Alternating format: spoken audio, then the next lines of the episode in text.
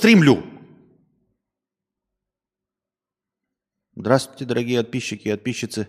С вами вновь ежедневный подкаст Константина К. Я его ведущий Константин К. Я пошла на пятиминутный антрахт. У меня антрахт. Девочки.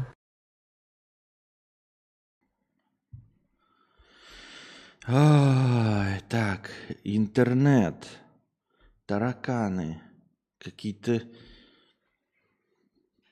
всякое. Здравствуйте, здравствуйте, здравствуйте. С вами вновь ежедневный подкаст Константина К. И я его ведущий Константин К. Ой, из-за вонючего интернета не было два дня стримов, точнее вчера была попытка, но интернет таки даже мобильный не вытянул. То есть эм, нельзя рассчитывать, что на мобильном интернете, трафика которого вроде бы, может быть, и даже и хватает, и скорость которого вроде бы как бы и нормальная, но оказалось, что ничего подобного. Мобильный интернет совсем не предназначен для стриминга.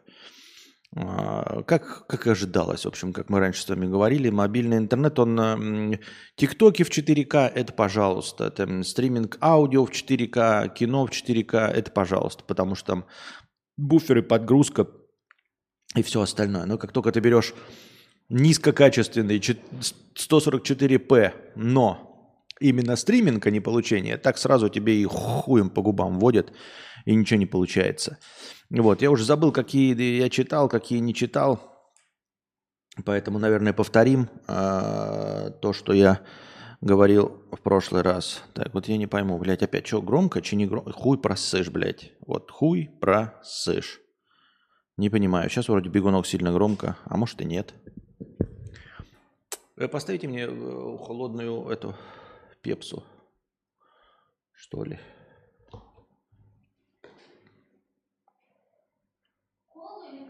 Колу, колу. Нормально громко, спасибо. Итак, давно слушаю твои стримы, пишет Руслан. А, в основном в записи. Очень радует. Спасибо тебе. Раньше не донатил, попытаюсь исправиться. Спасибо тебе, Руслан. Дальше идет эм, простыня текста. Я ее вроде начал вчера читать или не начал. Я уже все что-то запутался. Вот, э, как я уже говорил, стараешься, стараешься, да, такой думаешь, вот в среднем зрители 300 человек набегают, ам, ой, 300, с- м, будем надеяться, что я в, в лучшую сторону округлил, А, 200 человек на- набегает, уже до 250 доходит, да, э, иногда, и думаешь, буду продолжать, вот сейчас, вот, блядь, без перерыва, вот усрусь, но каждый день буду запускать стрим, вот усрусь, и буду продолжать каждый день стримить. И хуй тебе в рот. Вот просто хуй тебе в рот. То есть вселенная такая, нет. Ты что, думаешь, что просто можно стараться и прилагать усилия, чтобы что-то получить? Нет.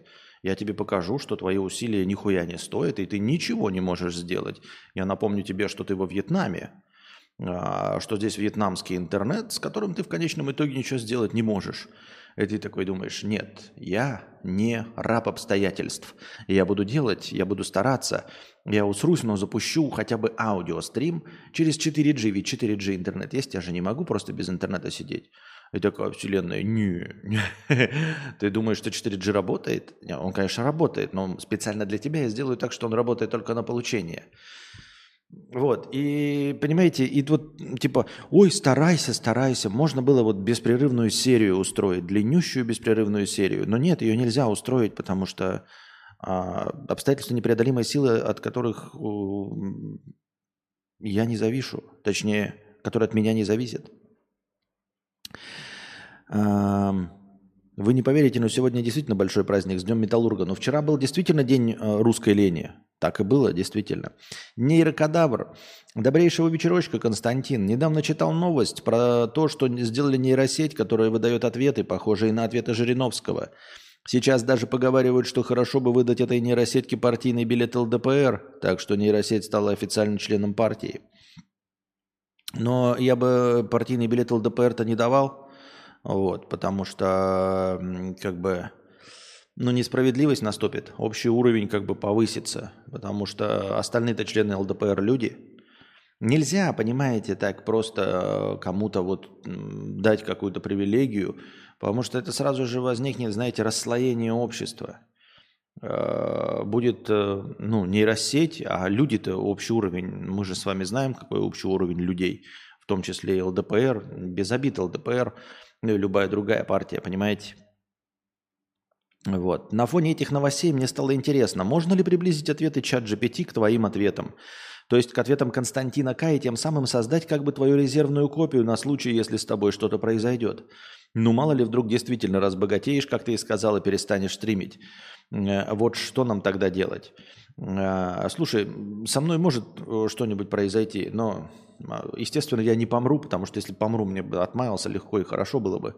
Навряд ли я помру. А, но, знаешь, возможно, скорее всего, я перестану стримить не потому, что пойду на работу, а потому что, ну, вся система донатов как-нибудь сломается, и мне просто придется идти на завод. И если я пошел на завод, то стримить я уже не буду, понимаешь? Вот. А, в общем, я стал играться с разными стилями и настройками чат GPT и, кажется, смог добиться некоторого сходства. Насколько это точно получилось, суди сам. Мне кажется, что получилась прям максимально ахтоническая твоя версия. Ну, как я уже вчера и говорил, э, хтоничность – это не моя черта характера. То есть хтоничность – это лишь часть э, моей, моего характера э, и, и часть моего образа. Я думаю, что ничего не получилось-то без обид, потому что нельзя настроечками-то этого добиться. Не то чтобы я там какой-то особенный и неповторимый, но для того, чтобы ответы были точными, я думаю, что нужно просто скармливать тупо тексты, то есть чтобы нейросеть только и обучалась на моих ответах. И это технически, в принципе, возможно, но сейчас довольно дорого и сложно. Но вообще возможно. И научившись на моих ответах, она сможет генерировать все остальное. А так просто настройками не добиться. Ты просто ну, добьешься какого-нибудь там мизантропичного вида, Э, чатик, ну, так это будет любой мизантроп, понимаешь? Она будет говорить лучше, чем я. А так, чтобы делала мои ошибочки, там, чтобы говорила секс, чтобы говорила иногда педерача и извинялась за это. Это можно только э, глубоким обучением именно на текстах, обучением на текстах, не настроечками выдать такой результат. Я так думаю, мне так кажется. Скидываю тебе пруф со ссылкой на исходник переписки с официального сайта ChatGPT, если возникнут сомнения в том, что я что-то сам придумал и написал вместо ChatGPT. Э, в общем, у нас есть тут э, доказательства того, что диалоги, которые представлены ниже в качестве примеров, действительно имели место, а не выдуманы человеком. Сам я ничего не придумывал вместо чат GPT, просто настроил ответы нейросети и удалил из этой переписки всякие повторяющиеся и малозначимые отрывки. Ну и исправил опечатки, которые чат GPT сделал в паре мест. Итак, вот эта переписка с нейрокадавром. в общем, донатор. Как дела? Нейрокадавр. Ну, такие же, как и у всех остальных. Полны скучной рутины, разочарований и фальшивых улыбок. Но, конечно, ты не хочешь слышать об этом, верно? Угадал. Скажи, что ты думаешь про жизнь в целом? А, жизнь. Ну, что я могу сказать? Она беспощадна и бессмысленна. Мы рождаемся, страдаем, умираем, а все, что остается, это прах и пустота. Мы преследуем мимолетные моменты счастья, но они всегда ускользают из наших рук – мы живем в мире лжи и самообмана, стремясь к иллюзорным целям. В конечном счете мы лишь пыль в бездне бесконечного времени. Жизнь – это одна большая шутка, и наша единственная цель – выжить и прожить этот унылый путь до конца.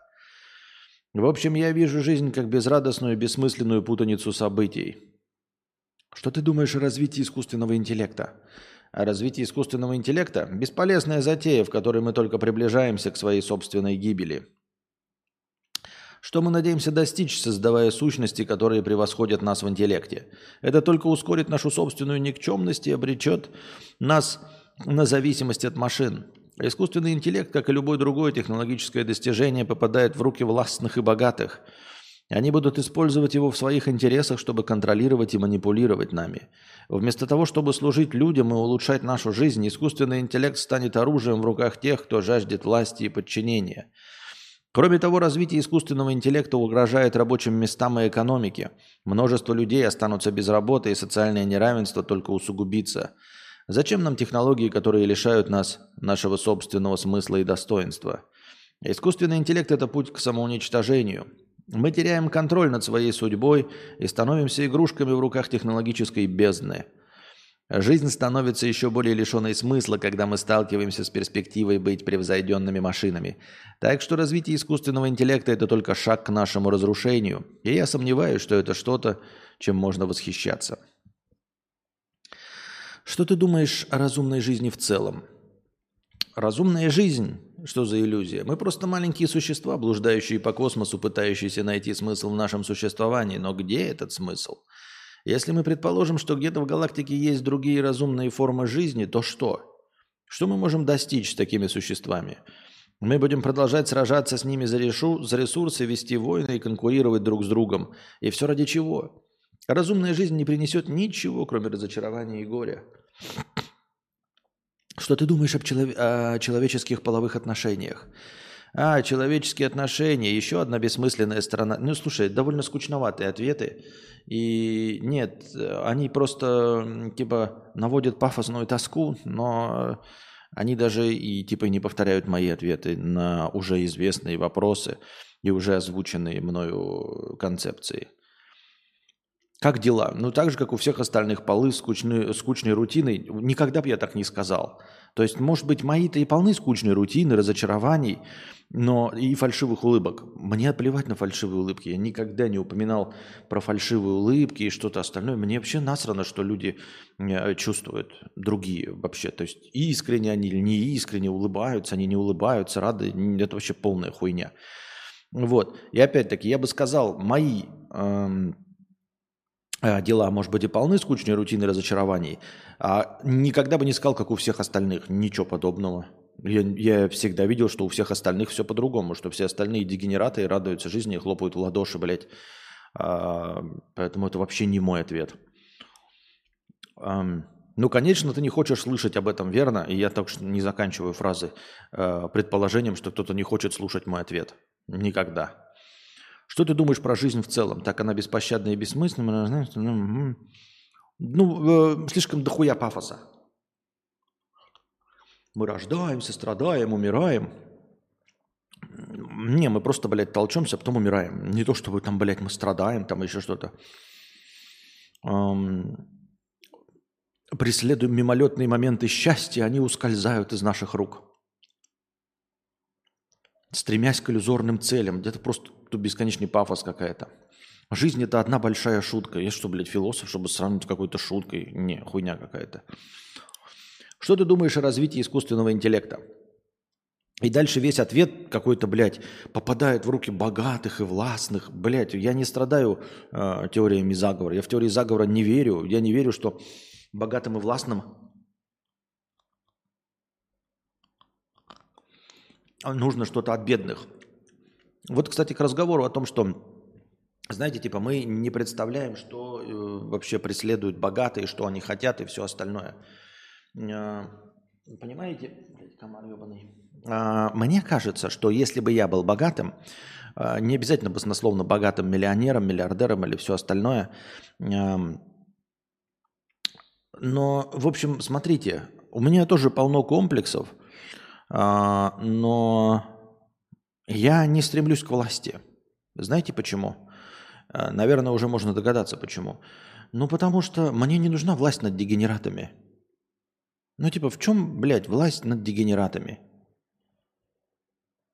И я тоже не понимаю вот людей, которые стремятся вот в реализации, да, становиться диктаторами. А в чем прикол? В чем прикол? В чем за достижение я нагнул людей. Но это же позор, блядь.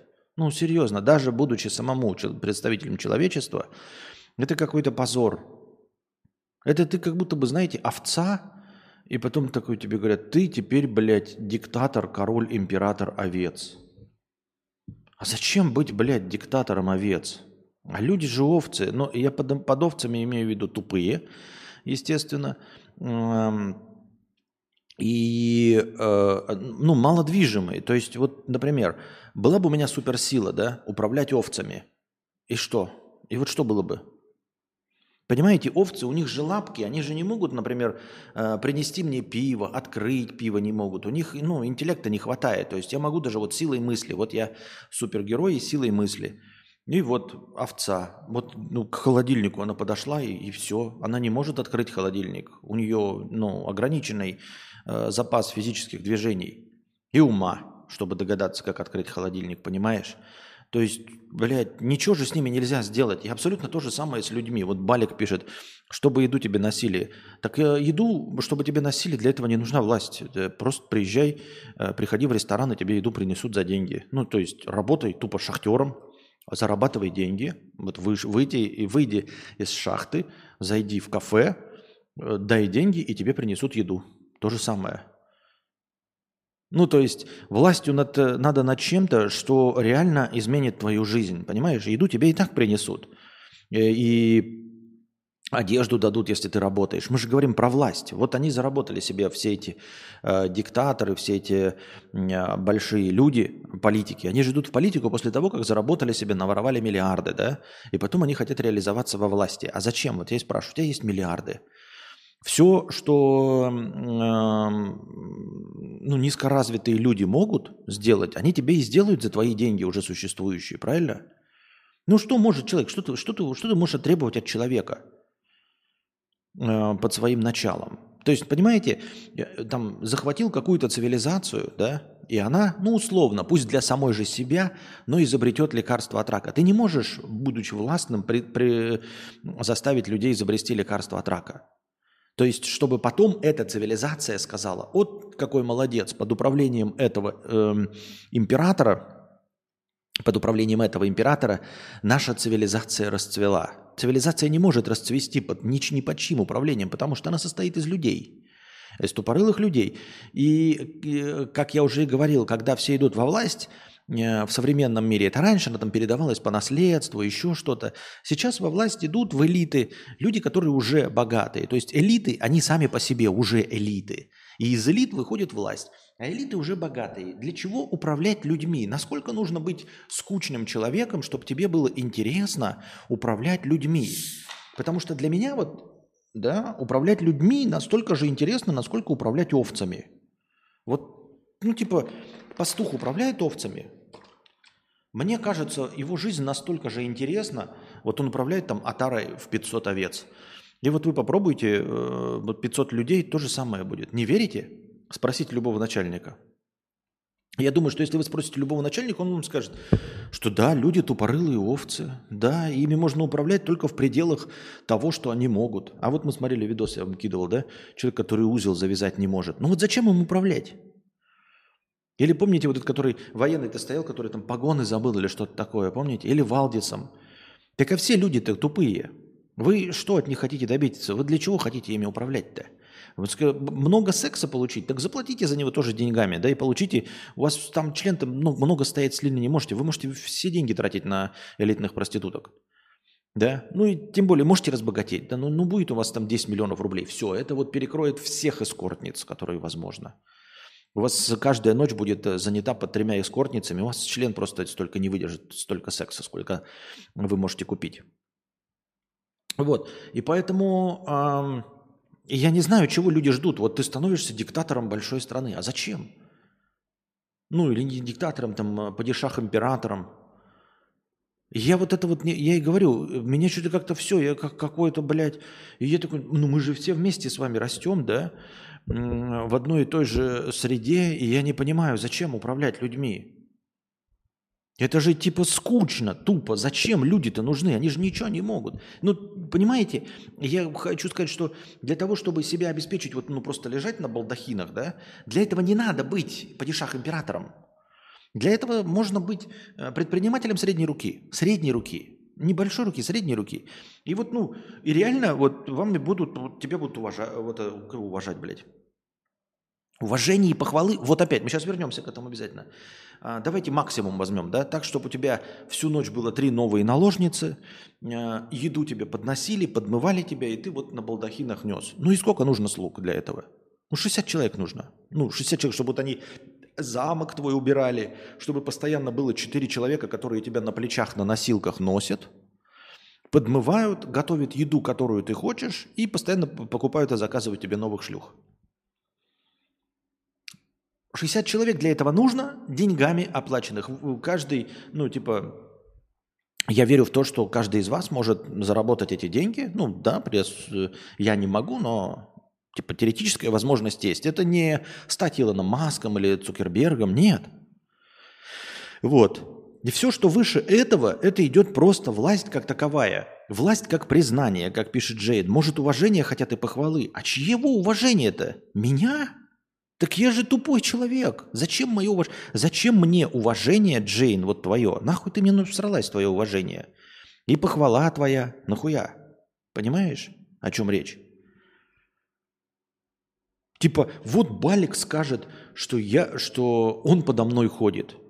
Балик скажет, я под тобой хожу. Да мне похуй, Балик, нахуй ты нужен? Ну, в смысле, вы поймите меня правильно, без оскорблений, да? Ну, типа, да что ты можешь-то, что ты подо мной ходишь? Что ты можешь-то, чтобы я гордился властью-то над тобой? Что ты можешь сходить в магазин? Так я тебе могу заплатить, ты можешь подо мной не ходить, и ты все равно сходишь в магазин, потому что я тебе нормально заплачу, и ты сходишь. И я схожу сам, если мне нормально заплатят. Понимаешь? И множество людей сходит, если мне нормально, им нормально заплатят. Вот. А так, чтобы ты вот прям подо мной ходишь, и я такой, ебать, вот это достижение, вот это подо мной человек, так человек ходит.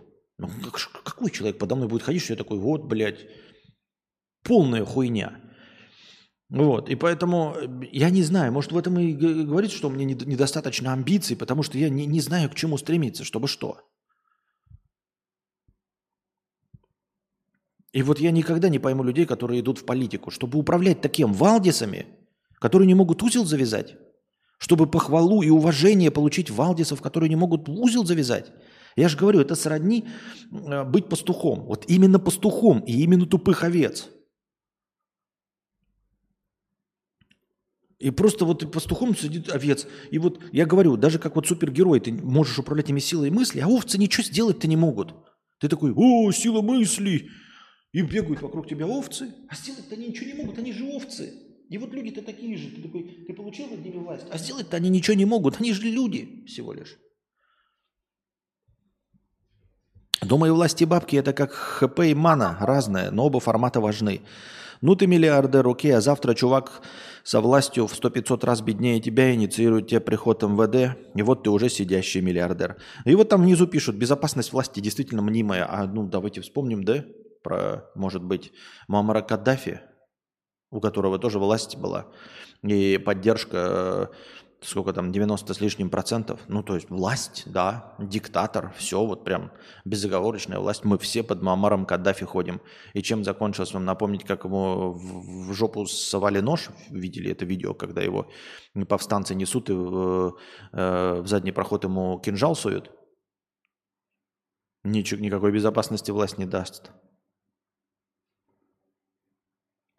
Мне кажется, идя во власть, они хотят быть крутыми среди равных им миллиардеров, то есть стать на ступеньку выше. Вот, еще раз, на ступеньку выше среди кого? Среди миллиардеров? Среди таких, которые просто заработали деньги? Ну, типа, среди людей? Понимаете, достижение – это когда ты кем-то управляешь уровня, как я уже говорил, уровня Шерлока Холмса – так нет же Шерлока Холмсов, нет умных людей. Нет смысла искать логику в головах тех, кто управляет Валдисами, потому что они сами Валдисы. Ну вот да, только типа смысл в том, что такой типа, я этого не понимаю, я думал, что они какие-то надмозги, а они, возможно, не надмозги. Возможно, э, тут гораздо низшие потребности. Кажется, что это высшие потребности, а на самом деле это потребность управлять отарой овец. Но у меня нет потребности отарой овец управлять. Вполне возможно, что я повыше интеллектом просто-напросто, и все.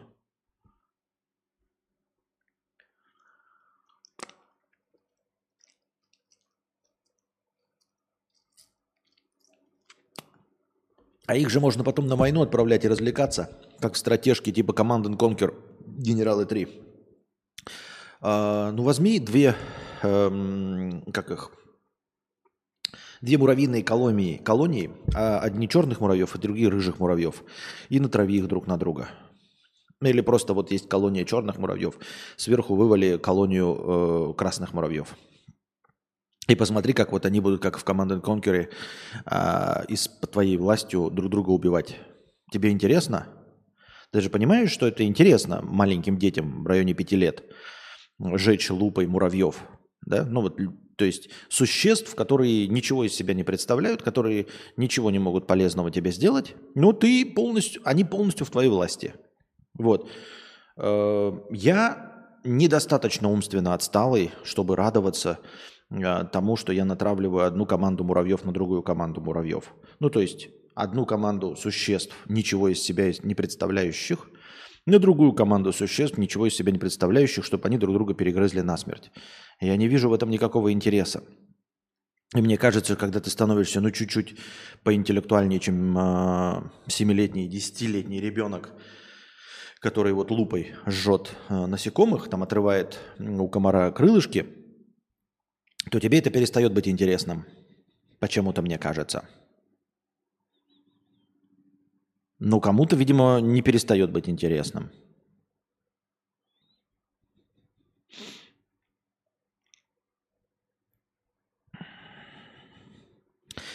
Как мне кажется, нужна диктаторам власть, чтобы сохранять награбленное и обеспечивать себе минимум э, мнимую безопасность. Короче, замкнутый круг говна. Нет, так это ладно, мы говорим про диктаторов как величайшее проявление конечной власти. А что, а что говорить о президентах всяких там? Демократически избранных. Они для чего стараются?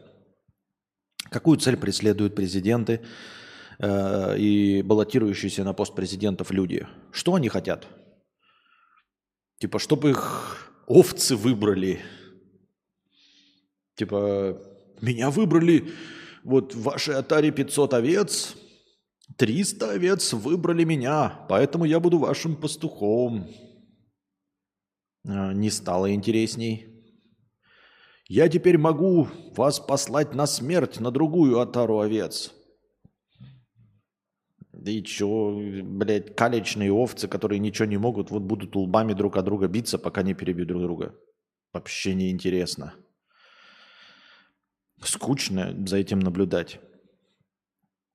Я не знаю, ребят, не знаю. Ну вот, э, ну и ответы нейрокадавра. И что, похоже это нейро, ответ нейрокадавра на то, что я сказал? Не знаю. Может, у каждого диктатора своя мотивация? Так это, понимаешь, у каждого диктатора, у каждого президента, у каждого миллиардера своя мотивация никакого отношения к высокоразвитости, высокора, высокоранговости не имеет. Просто мы недавно говорили, я говорил, кто мы-то, кто мы-то, я тут один, да?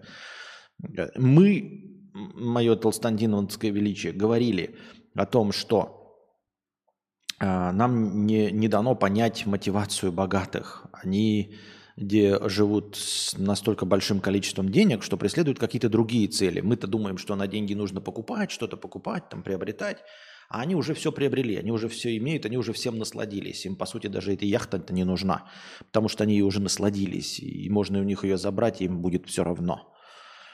А, и вот у них какие-то другие, да никакие не другие. То есть сама суть того, что эти люди потом рвутся к власти, после того, как получили яхту, рвутся управлять отарой овец, как бы говорит, что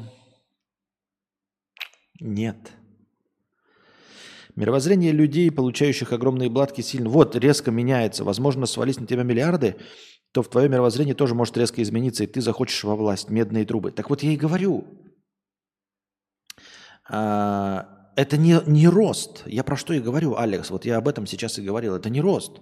Вот свалились миллиарды, ты заработал миллиарды, все что угодно можешь заставить людей себя сделать, а потом идешь во власть. Мне кажется, это снижение. То есть, типа, еще раз, люди, здесь дело не в том, что я там как-то там представляю людей, но по факту люди по большей части бесполезные сами по себе. Они ничего не дают, никакого преимущества над миллиардами, понимаете?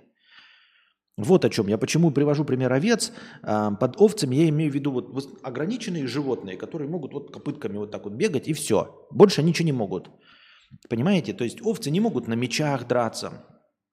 Не знаю, почему я это привел пример.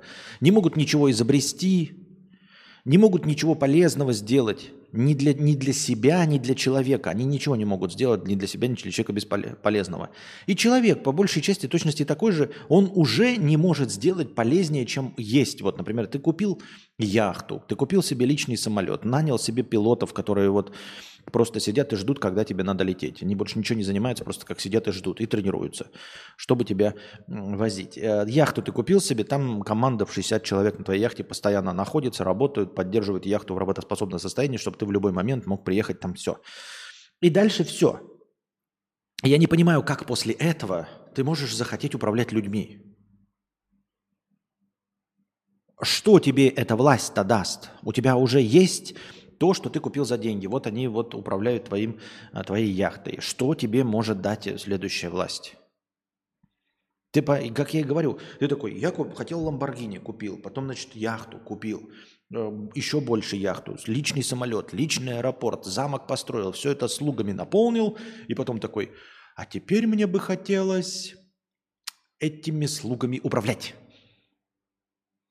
Григорий Степанович, вы и так ими управляете.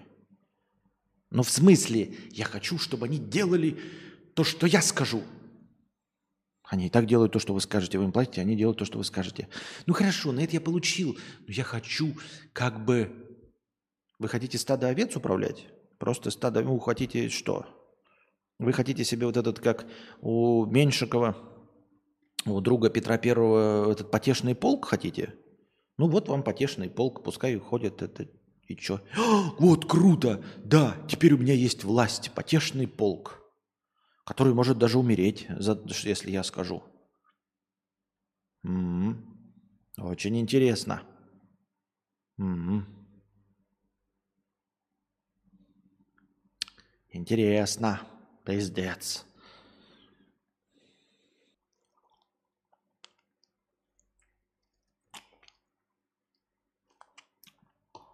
Человеку кажется, что он очень клевый, потому именно он знает, как правильно управлять другими людьми.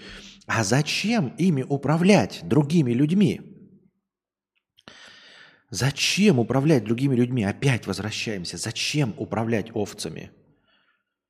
Вот я сейчас скажу. Алекс 495. Или кто там? Наталья. Вот, Наталья. Я точно узнал, мне инопланетяне, они вот мне сообщили, что э, ты лучший в мире пастух овец. Вот самый лучший. Ты можешь сделать жизнь овец лучше. Вот любой отары овец ты можешь сделать жизнь лучше. И даже всех овец в мире ты можешь сделать жизнь лучше, если объединишь их. Вот. Ну ты прям просто пастух божественный. Лучше, самого лучшего пастуха примерно в 10 раз. И понимаешь, что нужно овцам. И ты сейчас такая, а, вот ты пойдешь сейчас и станешь пастухом после этого.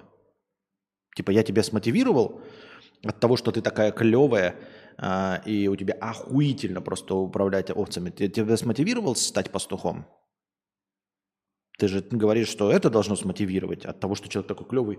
Ебать, я буду управлять людьми, поэтому... А зачем ими управлять? Вот мне сейчас скажут, Константин, ты лучше всех можешь управлять людьми. Круто. А деньги-то мне можно заработать как-то? Мне деньги нужны, мне людьми управлять нахуй не надо. Они неинтересные люди, зачем мне управлять людьми? Каждому кажется, что он уникален, и должность Верховного – это материальное подтверждение. Сидел 14 мальчик и думал, что он не понят миром. Но вот он победил в этой игре длиной в жизнь, и имя его останется – так не управлять, а тушить свое самолюбие, что ты теперь не просто людишки, не просто миллиардер, а над толпой. Сидишь и кайфуешь, какой ты крутой. Мне это недоступно. Ну, в смысле, мне недоступно, я не понимаю, над какой толпой, еще раз? Еще раз, над какой толпой? Над толпой овец опять? Я, я теперь не просто человек, а я теперь над толпой овец. Я теперь признана всеми умнее, чем все овцы. Ну, спасибо, я и так умнее, чем все овцы. Нет, теперь все овцы подчинены тебе. Ты доказал всем, всем, всем, что ты теперь над отарой овец. Ты пастух овец. Вау! Круто. Вау. Что, что делать? говорить-то мне?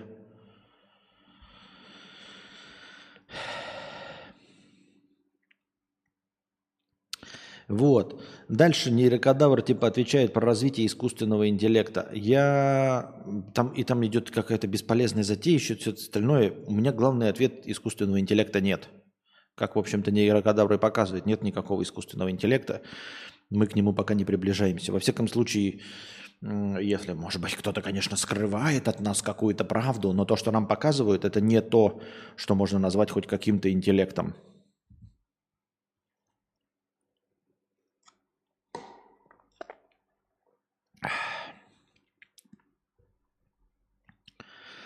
Многим кажется, что именно они знают, как правильно должен быть устроен мир. Высокая должность им дать те рычаги, которые позволят реализовать свои грандиозные планы на улучш... по улучшению жизни. Опять. Правильно должен быть устроен мир. Что значит? Власть им не дает, э, ну, типа, если бы власть давала возможность перенести материки, океаны, ну, типа, обустроить мир, я понимаю. Но понимается же, как правильно должен быть устроен мир людей. Не мир медведей, не мир там, если бы э, власть давала возможность, и ты такой понял, блядь, я знаю, как должен быть устроен мир. Медведи должны жить в Австралии, кенгуру должны бегать по всей Африке, угу. океаны должны быть с одной стороны, а вся земля должна быть вместе в одной стороне, и чисто морями омываться, а моря должны быть вообще пресные. Вот, вот так вот я знаю, как правильно должен быть устроен мир. Но не об этом же идет речь. Идет речь об устройстве человеческого мира, социума. То есть, еще раз перевожу. Многим кажется, что именно они знают, как правильно должен быть устроен мир овец. Ну, я, положим, знаю, как должен быть устроен мир овец. Не хочу этого ничего им делать. Зачем мне овцы нужны? В чем прикол? И высокая должность даст мне те рычаги, которые позволят реализовать свои грандиозные планы по улучшению жизни овец. Ну, а овцам не повезло, что талант а, и эти, э, понимание, как улучшить их жизнь, досталось мне. Потому что овцы мне не интересны. Я другое существо –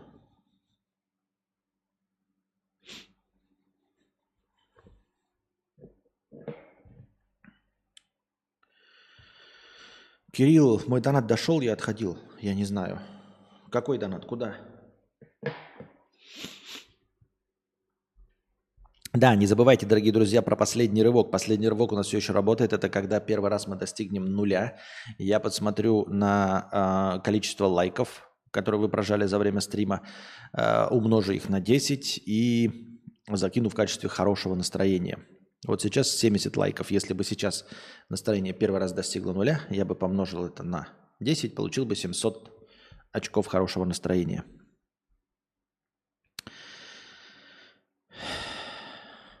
Вот.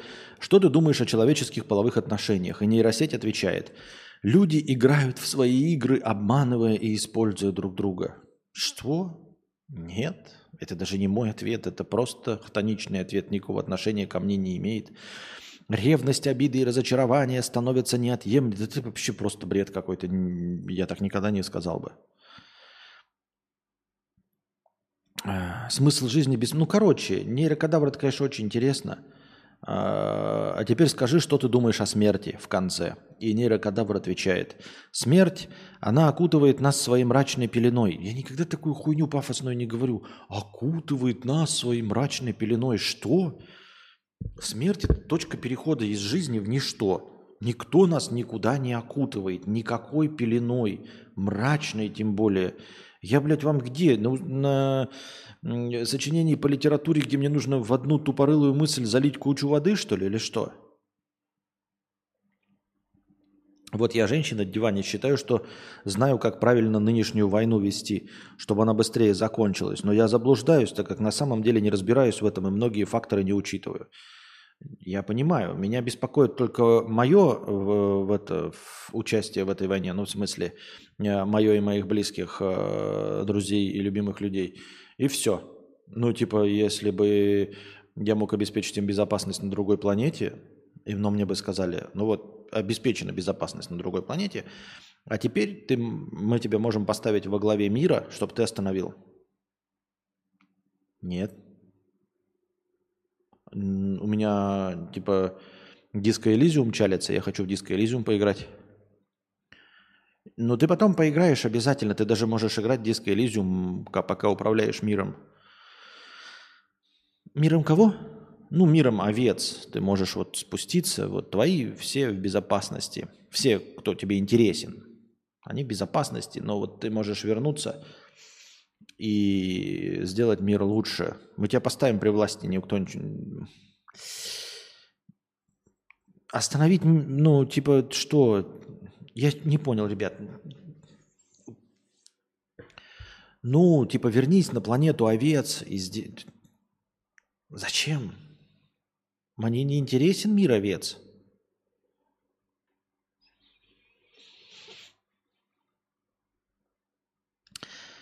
Она окутывает нас своей мрачной пеленой и прерывает наше земное путешествие. Мы не можем избежать ее приглашения, но в этой неизбежности есть надежда. Чего? Какое приглашение смерти? Кто? Смерть? Она не... О ком мы говорим? В ней заключается загадка бесконечности. В ничего в ней не заключается в смерти. Смерть – это точка перехода только живых организмов органического типа в неживые организмы органического типа. Все. Что? Какая загадка бесконечности? Нет мне никакой загадки бесконечности, в которой наши души могут найти покой. Души, покой в загадке бесконечности, в загадке. Покой душ в загадке. А голод что, в шахматах? Чё, что? Мы можем увидеть ее как преодоление границ этого мира и переисход вниз. Что за бред? Спасибо. Спасибо. Спасибо, но нет. Спасибо, но нет. Спасибо, но нет. Спасибо, но нет.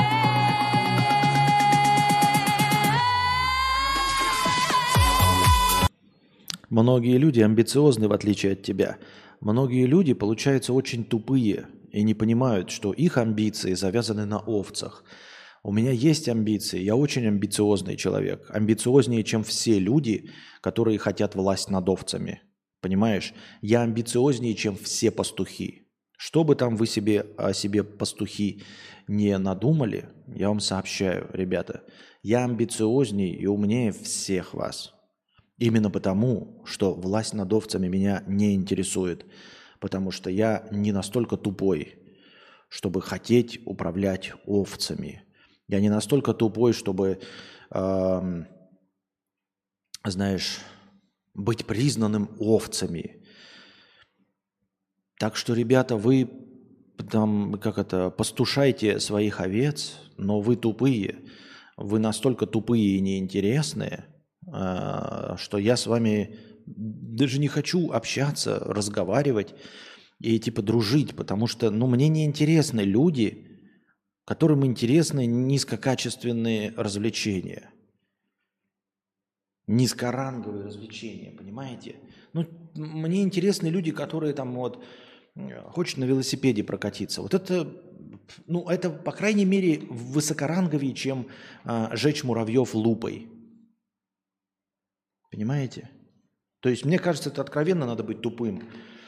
Э, такой человек, вот ты что, чем интересуешься? Я рисую, интересуюсь автомобилями, угу, механизмами, то есть физикой, двигателями внутреннего сгорания, скоростями, колесами, трением. Интересно, интересно. Ну, сколько может быть интересно? Мне не интересно, но в принципе окей. А тебе что интересно? О, блядь, а мне интересно управлять овцами. Хорошо, А мне интересно управлять людьми. Я вот во власти, меня даже люди избрали. О, ты молодец. Люди избрали. М-м, хорошо. Тебе лупу дать? Муравьев пожечь. Да, да, да, давай, на, на, на. Иди, вон там муравьи, жги лупой. А куда он пошел? Пошел сжечь муравьев лупой. Так пасмурный же день. Ну, блядь, этого человека интересует власть, поэтому да, иди, иди, иди, да, там пожги. Обязательно всех сожги. Всех сожги. Да. Тебя все получится. Тебя избрали? Власть. Да, блядь, власть. Да. Молодец. Лупа. Почисти, чтобы работало. Тучи. Он пошел жечь. Ну а что ты ждешь от человека, который управляет овцами? Которому это интересно?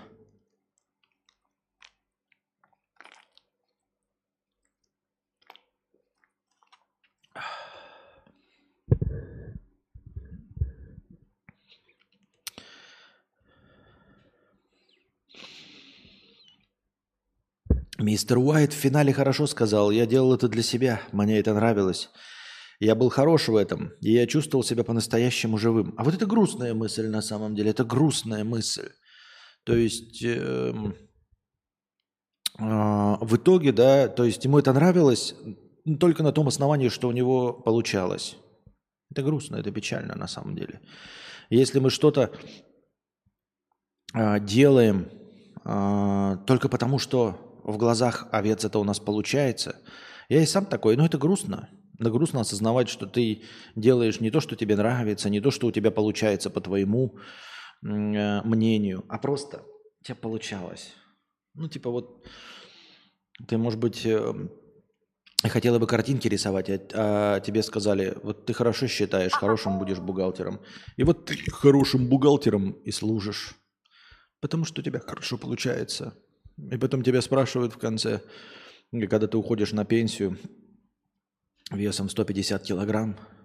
Я проработала сначала счетоводом, потом кассиром, потом бухгалтером.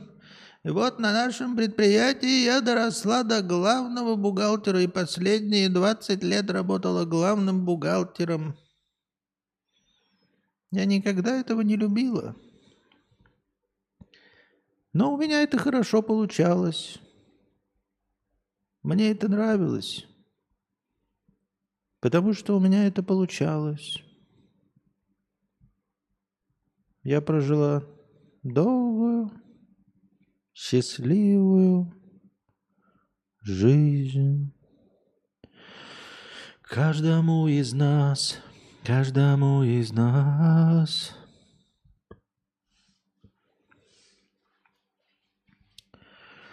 Привет, трек Бабангиды послушаешь? За 50 тысяч сразу же поставим трек Бабангиды и послушаем его. Рублей. А, любой каприз за ваши деньги, дорогие друзья.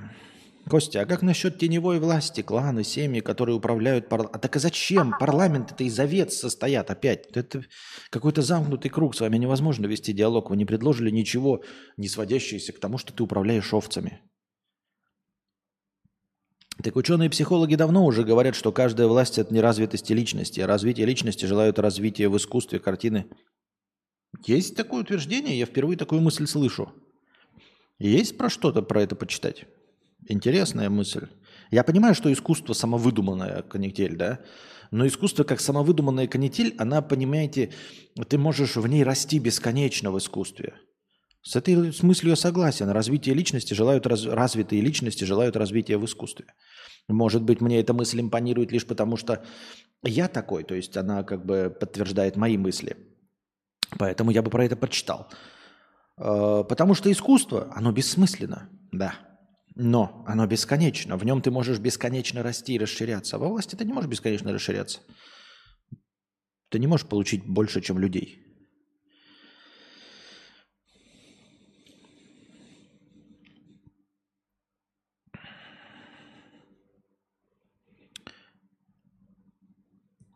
Что общее есть между людьми, делающими политическую карьеру, и музыкантами, пробивающимися на вершины хит-парадов? Понятия не имею.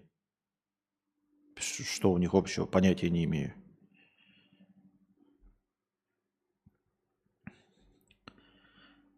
Ученые не рвутся в политику, получается Костик ученый. Да, охуительный вывод. Вот. А, муравьи не, э, не дрочат хуй, или нет, наоборот. А, не смог привести пример. Не они сильно умные. Ладно. Катализатор от слова «лизать кота». 100 рублей с покрытием комиссии. Я спрашивал у человека, как он умудрился до стольки лет дожить и не пользоваться Стимом. Ты спрашиваешь, как так и как я все это время жил без Стима? Поясню. Когда давно я гонял в НФС, в Warcraft и в Time Zero, если кто помнит. Потом появился Heroes of Nevert, аналог Доты, и танки. Вот в эти играл. Потом Heroes of Nevert закрыли, остался World of Tanks, ну и пришлось поставить Доту. А она через Steam. Все. Какой у тебя ограниченный список игр. Интересный ты должно быть человек. Наверное, книжки читаешь. Извините, я больше так не буду. Так, что-то у нас сегодня плохо, да, со зрителями, не растет никуда. Профукал я свой шанс на бесконечный постоянный рост. Как я шанс профукал? Вьетнам профукал мой шанс. Аноним 1000 рублей.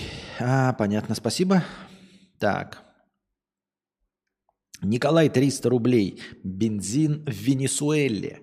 Привет, Константин. Смотрю с отставанием в развитии. Сейчас только посмотрел стрим, в котором ты говорил про Венесуэлу и бесплатный бензин. Да вообще-то я про бесплатный не говорил. И я, может быть, искал бесплатный, но я почему-то не думал, что он там бесплатный. Я думал, что он там просто очень дешев, типа в районе 10 рублей за литр. В котором ты говорил про Венесуэлу и бесплатный бензин. Так как я только вернулся оттуда, спешу сообщить, что бесплатный бензин выдают местным в объеме 120 литров в месяц на легковую машину и 500 литров в месяц на грузовик. Чтобы получить его, нужно заплатить 2 доллара за услугу заправки и отстоять очередь в 24 часа. Местные просто выставляют машины вдоль дороги или занимают место в очереди камнем или большой веткой, кактусом. Бензин без очереди можно купить по цене полдоллара за литр. Цена, как и в России. Это никак не оспаривает твое обсуждение, что для России такое решение было бы позитивным вкладом в экономику. Просто докладываю. На самом деле нет, а такое решение какое-то хуевое, если честно про 120 литров в месяц на легковую машину. Это типа только для личного пользования бизнес ты на этом не построишь. До 120 литров в месяц. Хотя, ну я не знаю, честно говоря. Наверное, должно хватать хотя бы на 7. 500 литров в месяц на грузовик я понятия не имею. Насколько это, да?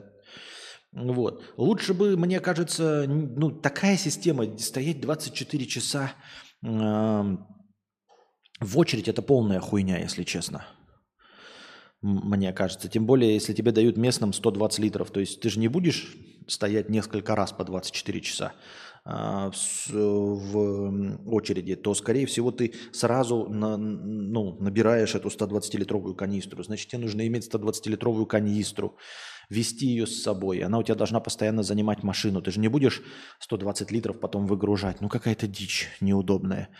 Э, мне кажется, легче было бы просто для граждан Венесуэлы, там у кого есть венесуэльский паспорт, э, тупо сделать по дешевке, прям по дешевке. Хотя кто я такой? Правильно.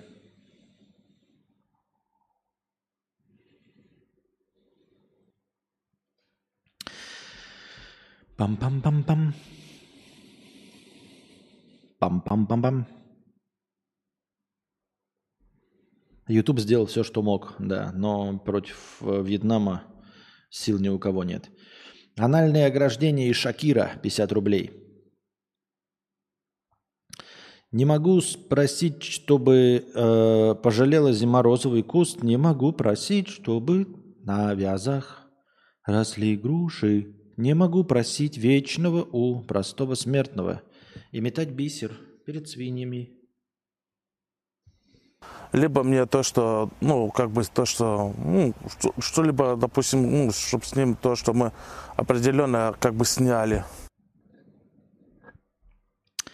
Простыня текста. Юсенко 300 рублей с покрытием комиссии. Без пробелов 1907 слов, видимо. А сколько максимум за 300 рублей? Не знаю, но то, что ты предложил, это такой стандартный размер.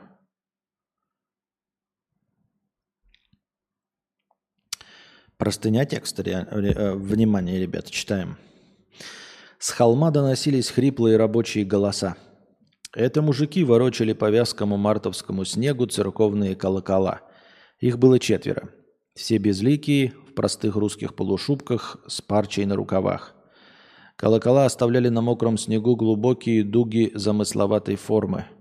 Морозные ставни монотонно, будто замаливая за людей грехи, стучали по пустым темным окнам.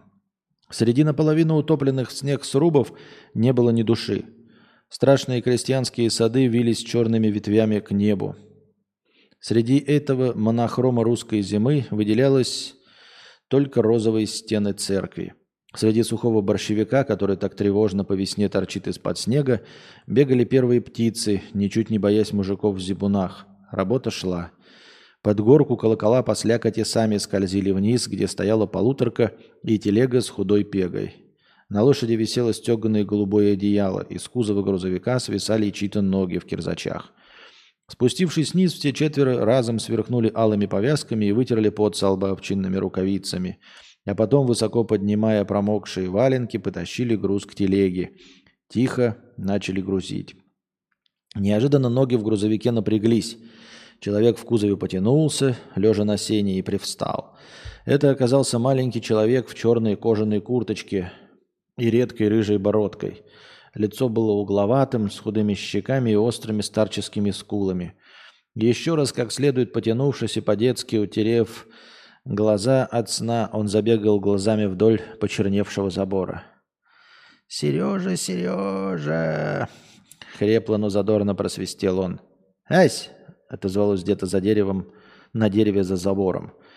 За почерневшим забором раскинулась красная рябина. Чуть поискав глазами, человек в грузовике увидел, что почти на самой вершине дерева сидит мальчик в зипунке и ушанке.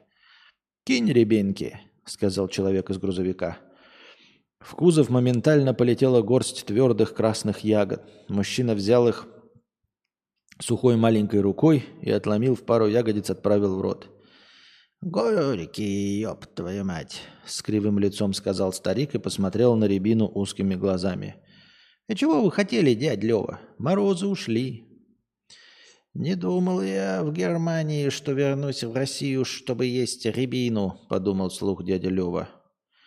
«Ничего, на голод и деготь сладок.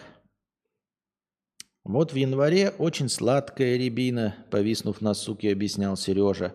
А сейчас она уже мороженое, разморожена, прокислая. Я почему потом картавить стал, я только в конце догадался. Или не догадался. Я только в конце догадался или не догадался. Не думал я в Германии, что вернусь в Россию, чтобы рябину. Рыжий скуластый дед с острыми чертами лица и рыжей бородкой вернулся из Германии в Россию. Аноним 50 рублей. Спасибо, Люсенко. Я не знаю, что мы должны были из этого получить, но спасибо. Сегодня сильно нахамил в ответ бабки с синдромом вахтера. Подробности не буду рассказывать, но после ответа и во мне появилось адреналиново-эйфорийное чувство. Как знаешь, иногда бывает промолчишь, а потом думаешь, лежа перед сном, как бы мог ответить круто. Так вот, сегодня я ответил как надо. Ну, отлично, поздравляем тебя. Ты молодец. Ой, поздравляю, конечно, но не от всего сердца.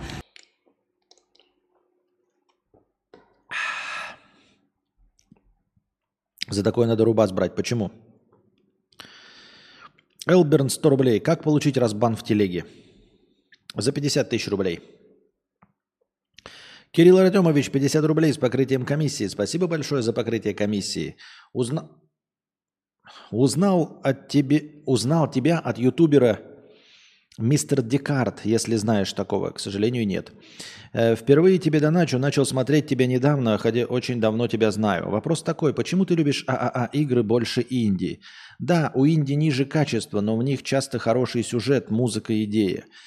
Ну, во-первых, э, не то чтобы предпочитаю, а во-вторых, э, в твоем вопросе просто содержится содержится простор для дискуссии, скажем так.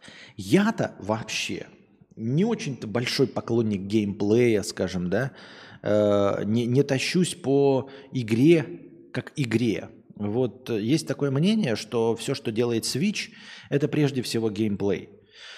То есть эм, э, часть людей, таких как я, говноедов, предпочитающих AAA игры там с футуристичной графикой, говорят, что Nintendo Switch это агуша гейминг. Потому что даже в самых культовых там частях лучших э, про Марио, а, как такового сюжета нет. Ну, то есть там нет ни, ни плод-твистов, ни, ни, ни клиффхенгеров, в общем, ну, ничего особенно интригующего и удивляющего хоть кого бы то ни было. Простая там какой-то черт украл, блядь, принцессу, вы гонитесь, чтобы этого черта победить. Вот и все. Но на свече игры про геймплей. То есть ты именно играешь. Вся суть в игре. А вообще, как выглядит человечек, будь это, там, я не знаю, грибочек, э, э, итальянский сантехник э, или, или пузырь вообще не имеет никакого значения. Главное это вот управлять ему, что он геймплей, вот как он прыгает, прыгать по другим врагам, которые могут тоже выглядеть, как им вздумается. Главное это, собственно, игровой процесс. Чем игра и отличается. Потому что если ты хочешь идей, и сюжетов, то, пожалуйста, читай фантастику в книжках, да. Если ты хочешь красивые картинки, тоже с каким-то подобием сюжета, смотри кино. Музыку хочешь послушать? Так ну послушай музыку.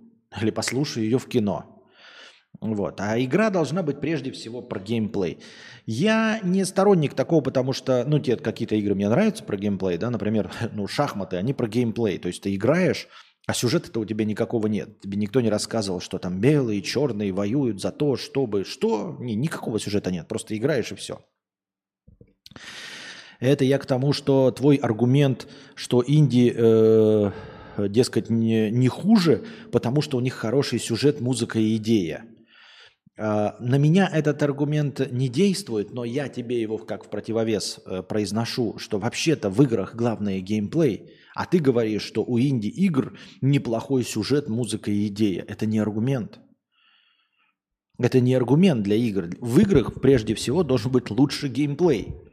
И тогда люди бы предпочитали инди. Но ладно. Во-вторых, у инди как раз таки с геймплеем может быть все хорошо. И лучше, и интересней. И какие-то их игровые решения будут новыми. Это потом они будут внедряться в AAA игры. Почему как раз-таки я предпочитаю AAA игры? Потому что AAA игры это мейнстрим. Это обкатанные технологии, проверенные временем. А, индюшатина делает что-то хорошо, например, да, пробует, она может рискнуть как авангардное, как артхаусное кино, рискнуть что-то низким бюджетом и показать. Тысячи и тысячи индюшатины э, канут в известности, в безвестности. Э, и выбирать, из, что из этого на самом деле интересно, очень сложно. Конечно, есть какие-то рейтинги, которые подсказывают, что вот там Террария стоит упоминания, там Майнкрафт изначально как индюшатина тоже стоит упоминания. Но помимо этих игр, которые в итоге становятся мейнстримом, э, куча индюшатины, которые ты не можешь понять, хороша или нет. Тебе нужно пропускать через себя. Почему? Потому что в нее, в эту индюшатину, играют поклонники индюшатины, а им все нравится. То есть, если у тебя, например, скажут, что есть тысяча хуевых кафе, из этих тысячи хуевых кафе, конечно, есть места, в которых приятно кушать. Обязательно есть эти места. И они, как только их заметят, разрастутся до мейнстримовых Макдональдсов и этих. Но пока они не разрослись. Но они есть. Не больше десятка на тысячу.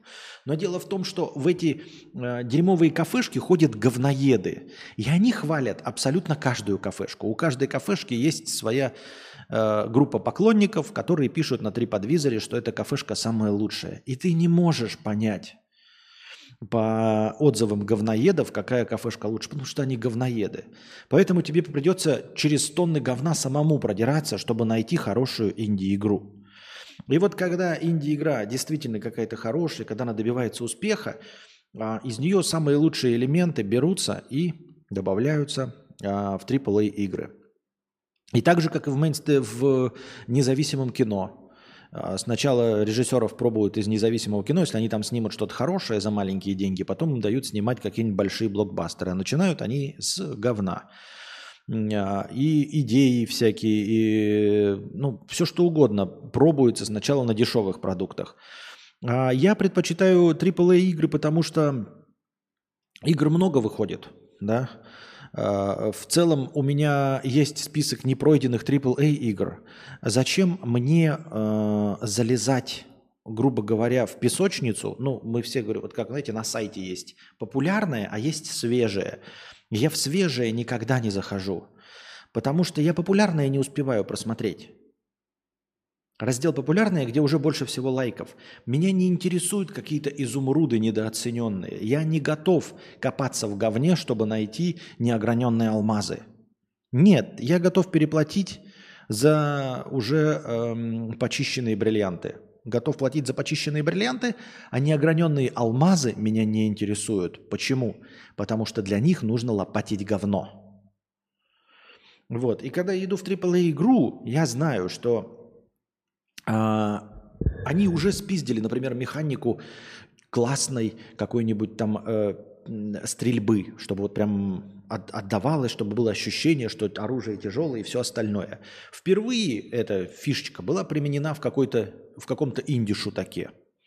Ее потом там подсмотрели, потому что все хвалили это, и сделали в Call of Duty. Потом, э, значит, сюжет взяли, поскольку у них большие бюджеты, они могут нанять сценаристов, чтобы сделать нормальный сюжет.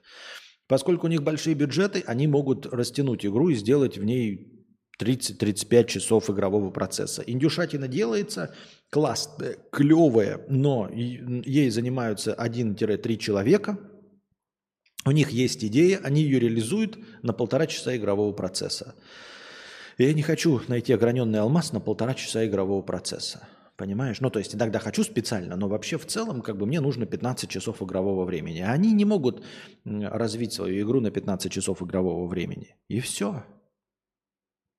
И поэтому предпочитаешь то, что уже опробовано, протестировано на тысячах и миллионах говноедов. А тебе дают уже продукт, который, да, он может быть не совсем идеальный, он усредненный, но усредненно хороший. Тебе дают Макдональдс. А ты мне предлагаешь ходить по кафешкам. Я не говорю, понимаешь, AAA игры это не э, мишленовские рестораны. Конечно, не мишленовские. Но это Макдональдс. Когда ты идешь в Макдональдс, ты получаешь э, ожидаемо средний хороший результат. Вот. А мы что-то уже пришли в минус. Сейчас посмотрим, сколько у нас. 104 лайка. Добавляем 1004 хорошего настроения в качестве последнего рывка. 1040. Добавляем в качестве последнего рывка. Напоминаю, что можно заказывать фильмы 50 долларов или рублей в долларовом эквиваленте. И мы смотрим кино на мое усмотрение. И 100 долларов мы смотрим кино на ваше усмотрение.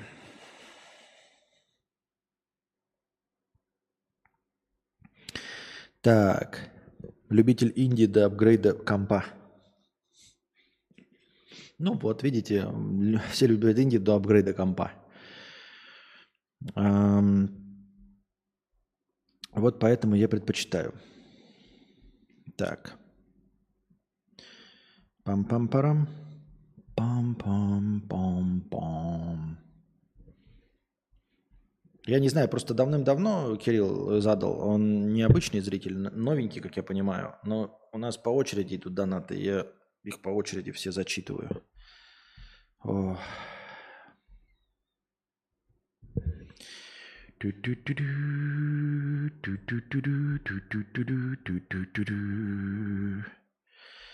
Так. Я посмотрел, ты узнал от меня от блогера Мистер Декарт на миллион пятьдесят девять тысяч подписчиков? И где ты от, от, от него про меня узнал? Интересно. Ну ладно. Борис, 50 рублей.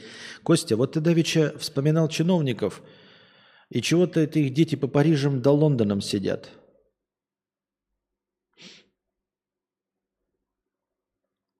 Эм... Хорошо. Сидят, сидят. И что? Ну, в смысле, плохо. Мне кажется несправедливо, потому что они призывают других э, людей воевать. И э, чужие сыновья и дети воюют, а дети чиновников не воюют. Вот о чем речь. Понимаешь, дети чиновников не воюют. А проблема не в том, что кто-то уехал или не уехал. Могут уезжать, могут не уезжать. Да? Даже, допустим, есть люди, которые, например, поддерживают войну, но своих детей отправили за границу. Они в этом плане честнее, потому что э, они ни на что не влияют. То есть э, они своих убрали от фронта.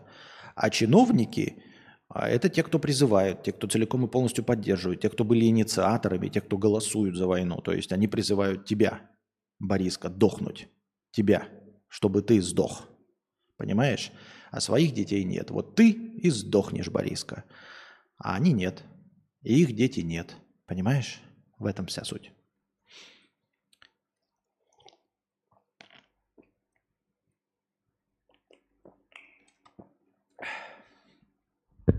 Но ты же терпила.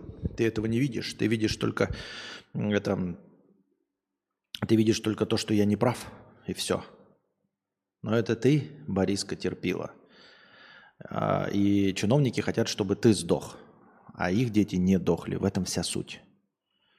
Понимаешь? То есть просто сторонники, а, даже двуличные, лицемерные, они как бы в этом плане все равно честнее –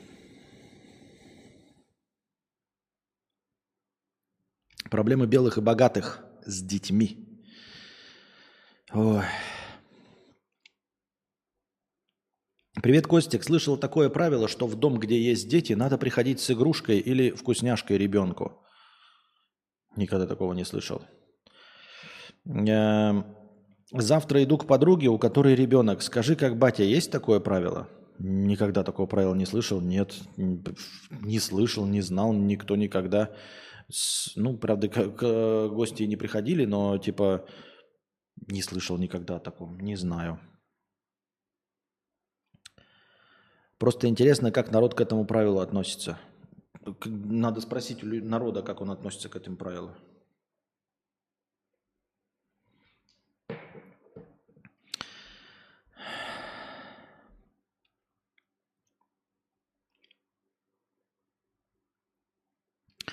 Так. Антон, 100 рублей. Костя, заебись, что ты у нас есть. Как беречь свои эмоции и не полыхать из-за ерунды? Считаешь ли ты, что умеешь справляться с бытовыми конфликтами и не триггериться на всякое, портя настроение себе и близким?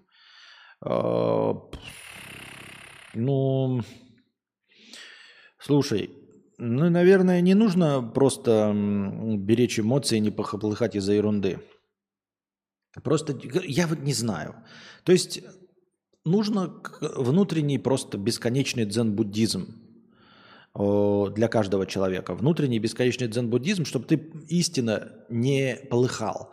А когда ты на самом деле полыхаешь и сдерживаешь себя – то, возможно, еще хуже. То есть, возможно, нужно полыхать, вот как у нас сегодняшний донатор, там, на бабку наорать, э, вахт, которая с синдромом вахтера, а с близкими людьми себя вести хорошо. Ну, то есть, э, даже если тебя близкие люди э, дико бесят, то так накопил эту энергию, а потом выплеснул ее наружу на какую-нибудь бабку, э, вахтершу. Вот. Э, Умею ли я сам справляться с бытовыми конфликтами, не триггериться на всякое порти настроение себе? Я стараюсь, да? Но опять вот это старание, оно же внутри-то меня съедает, да? То есть я сдерживаюсь и не порчу настроение себе и близким, да. Но, возможно, я сжигаю себя изнутри, ведь я же не похуист. Надо учиться-то быть похуистами, надо не учиться сдерживать себя и справляться с бытовыми и не триггериться – а, нужно учиться быть похуистами. Нужно, чтобы тебе похуй было. А так сдержать себя, там, знаешь, закрыть глаза, прочитать до 10 каждый может. Это каждый может, каждый может. А потом э, с инфарктом миокарда слечь. Так в чем же прикол? Непонятно.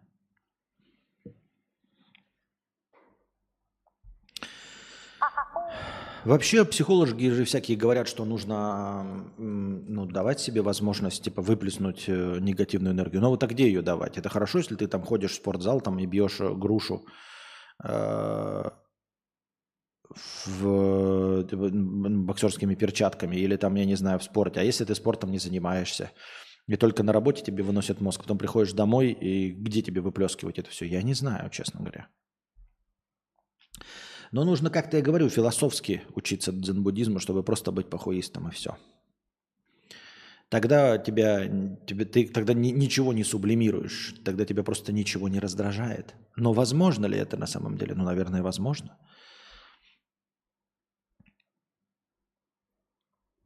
Селянин 100 рублей. Донату на доначу на обретение удачи. Лет 15 жил, забив на себя и не ценил жизнь.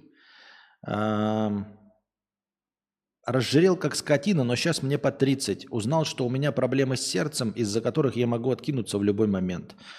Вот что я называю настоящей мотивацией. Успехов тебе. Но только надо осторожно же, да? Ты не надо сейчас ударяться в спорт. Нужно начинать потихоньку двигаться по нарастающей, чтобы сердце тренировалось. Это не значит, что ты должен сейчас сорваться, срал да упал, блядь, и полтора часа в день заниматься. Ты так надсадишь сердце, и так больше вероятности. Нужно по нарастающей. То есть очень медленно начинать повышать свою активность и э, придерживаться диеты. Я так думаю. Но лучше, конечно, под надзором врачей все это делать.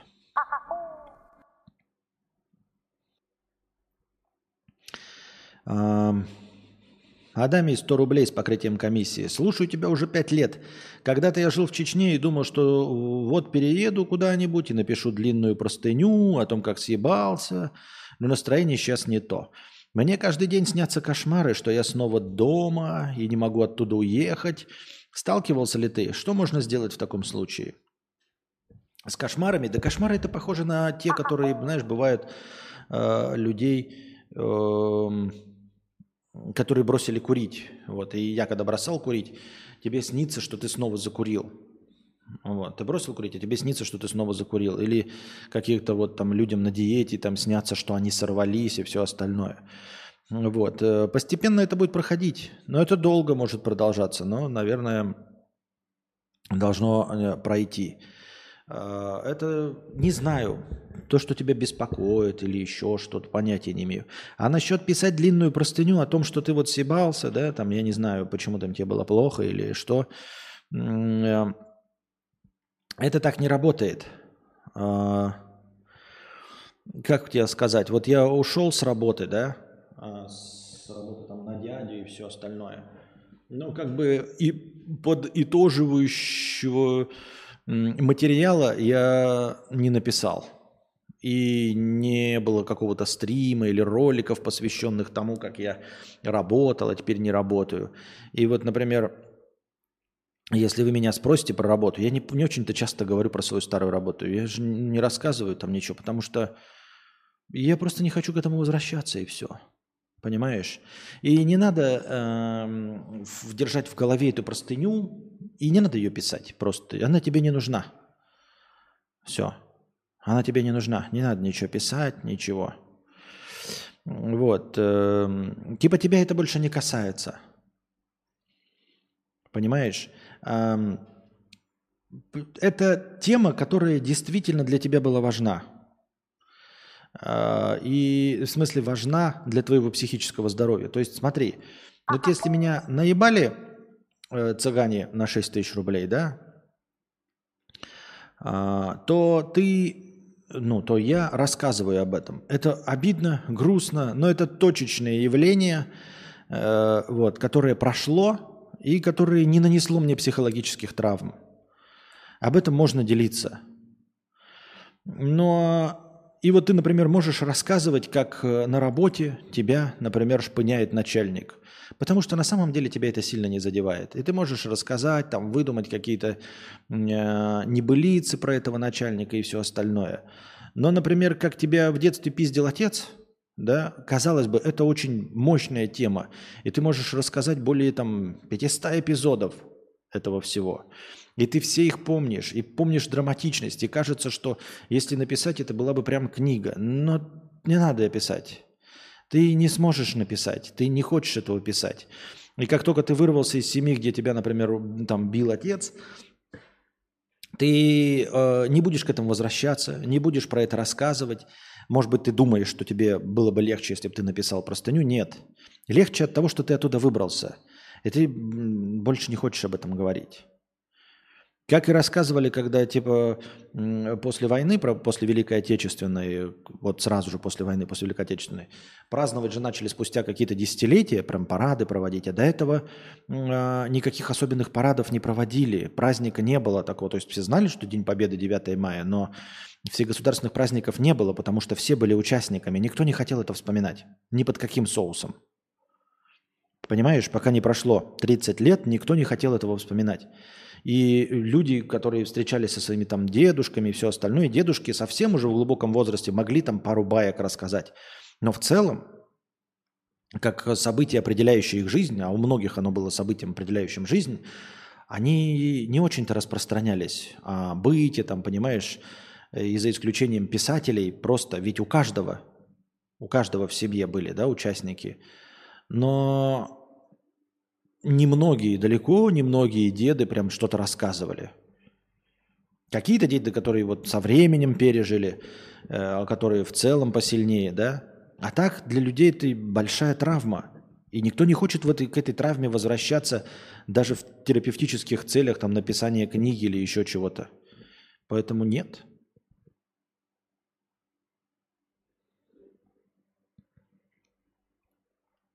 Алекс, 20 долларов. Спасибо большое за 20 долларов, Алекс. Привет. Ты когда-то пересекался со Стасом и как просто? Да. У нас были совместные подкасты. Может, коллабился с ним? Я честно не помню. Может, коллабился с ним. Что думаешь про некую смену его деятельности? Ничего не думаю про смену его деятельности. Э, Смена деятельности каждого человека – это его личное дело. Он хочет, он меняет см- смену деятельности. Каждый человек э, делает э, сам свой выбор и думает, что ему пожелается, в смысле, что ему заблагорассудится. Вот. Поэтому я ничего не думаю, чем бы он ни занялся, чем бы кто-либо другой не занялся. Это их личное дело. Э, Если рассказывал уже. Вот. Какой-то чел 100 рублей. Привет, сегодня у своего падика Встретил шумную толпу сорокалетних челиков с орущими детьми и кучей пиваса. Проскользнул вперед них, вызвал по-быстрому лифт и нажал кнопку «Закрыть двери», не дождавшись толпы. Они орали мне вслед и тыкали кнопку лифта, как ебанутые. Но лифт уже поехал вверх. Как же я кайфанул. Да нормально. Ну смотри, нормально на самом деле. Никто не хочет, без, без разницы, 40-летние ли это люди с орущими детьми, с пивасом, пьяные или, или нет. Да никто не хочет ни с кем в лифте ехать. Ни при каком раскладе. Я ни с кем не хочу в лифте ехать. Никогда, когда я ездил в лифтах, мне неинтересно, блядь, ни с людьми, ни с бабушками, ни, блядь, ни с Гальгадот, ни с кем. Я не хочу ни с кем в лифте ехать. Поэтому, если есть возможность забежать и нажать кнопку и закрыть, то почему бы и нет? И ничего страшного не случится. Я понимаю, что это, конечно, людское такое хамство, да? Но серьезно, это не проблема. Лифт вернется. Хочешь, блядь, ну беги вперед меня, нажимай дверь. Если я не успел, то не успел. Это лифт. Я доеду, он вернется. Торопишься, беги по лестнице. Но я хотел на лифте, ну хуль ты первее меня не бежал. Вообще не вижу никакой проблемы вообще. Адами 300 рублей, спасибо с покрытием комиссии. Пожалуйста, и тебе спасибо за 300 рублей за покрытие комиссии. Аноним 500 рублей.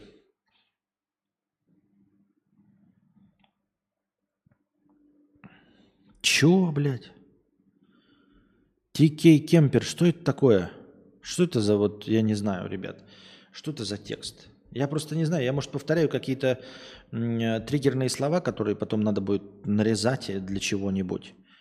А, вот, кинули мне простыню текста. Прочитайте и скажите, что это такое. Исходник это что такое? Что это за текст вообще?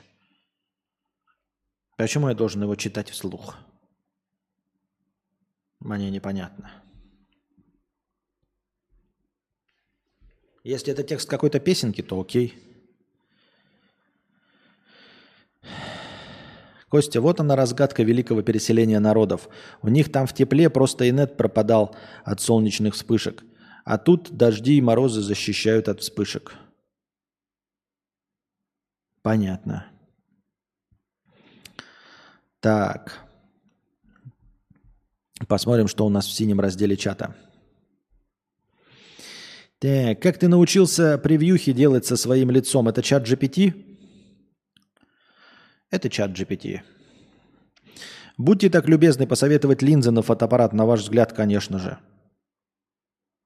Это какой-то странный вопрос. Линзы... У тебя денег дохуя, что ли? Просто надо говорить бюджет. Если у тебя просто денег дохуя, то нужны две линзы. 2470, 2,8, 2470 миллиметров э, со светосилой 2,8 и 70-200 со светосилой 2,8. Э, эти две линзы покроют абсолютно э, все ваши необходимости на долгие-долгие годы вперед или до того времени, пока вы не определитесь с крайне специфическими своими, своим направлением деятельности. То есть линзы 24-70 и 70-200, понимаете, да, 24-70 и 70-200, они как раз вместе стоят. Вот, и покрывают полностью все фокусные расстояния с 24 миллиметров, а, что шире э, угла это уже достаточно широкоугольная линза, и она уже с искажениями идет. До 200, в принципе, до большого увеличения. Дальше идут уже специфические линзы. Это если вы хотите там ловить какие-то спортивные события вдалеке от вас, э, или же э, заниматься э, фотографией животных и птиц, тогда вам нужны уже специфические линзы. И если вы захотите макрофотографией заниматься, то вам нужны эм, макролинзы. Для любого человека, вот, например, для меня, мне бы, да, я бы хотел две линзы, все, на канон – ну, я вот не знаю теперь, я, ну, ну, типа, они и так стоят бесконечное количество денег. Типа, стоит их сразу на РФ. Если бы у меня были линзы на РФ, ну, на новый маунт на, э, для беззеркалок, то я бы, конечно, тогда старался копить сам на, на беззеркалку. А так самому брать вот эти линзы и копить на зеркальные, зеркальные уже скоро выведут из строя, скоро выведут из их изобращения – ну вот это две линзы, которые покрывают 2470, 70-200. Светосилой 2,8 максимальной светосилой, которая есть. Да, многие могут сказать, что никто светосилой 2,8 не пользуется, что можно продешевить и брать, например, 70-200 со светосилой 4 начинает. Да, возможно, вы будете пользоваться только светосилой 4, но вы же сказали, какие линзы посоветуете. Если никто бюджет нам не ограничил, то зачем нам ограничивать себя? Пусть будет со светосилой 2,8.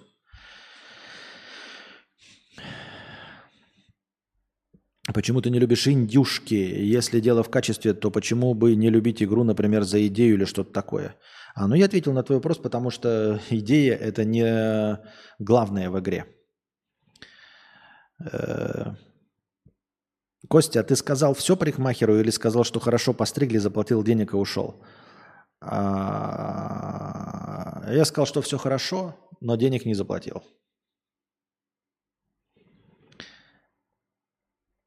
А ты получку на книжку ложишь?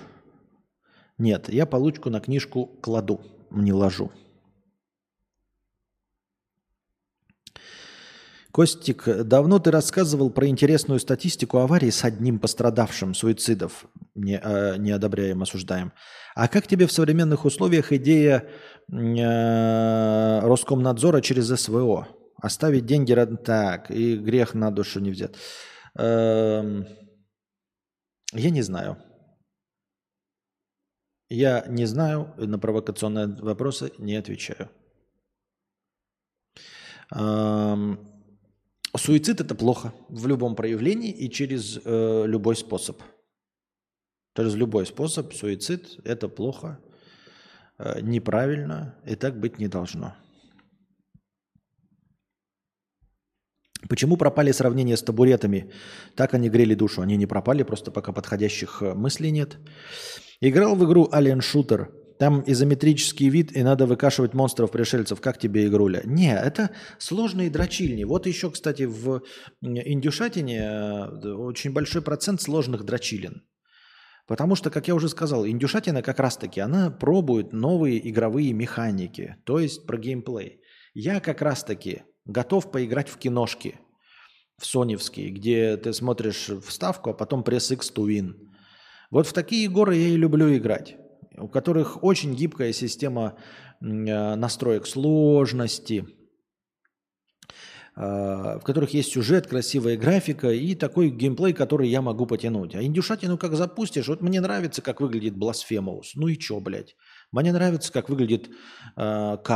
Ну и чё, блядь? Мне нравится, как выглядит Ори. Ну и чё, блядь? Я просто сосу в них э, надрачивать. Поэтому этот изометрический шутер, в котором тонны надо, блядь, вращать мышкой, нет, мне это не интересно. А что за праздник? Праздник День русской лени. Я же написал. Прямо написано, прямо на превьюшке. А когда вы переедете в южный домик Франции, бананы кушать будете? Почему бананы? Не знаю.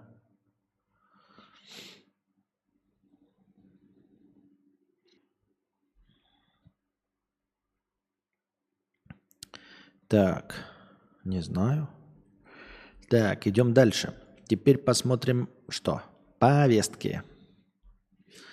Повесток они нам тоже накидали. Кто они-то, блядь? Они нам тоже накидали. Сейчас найдем наш бот.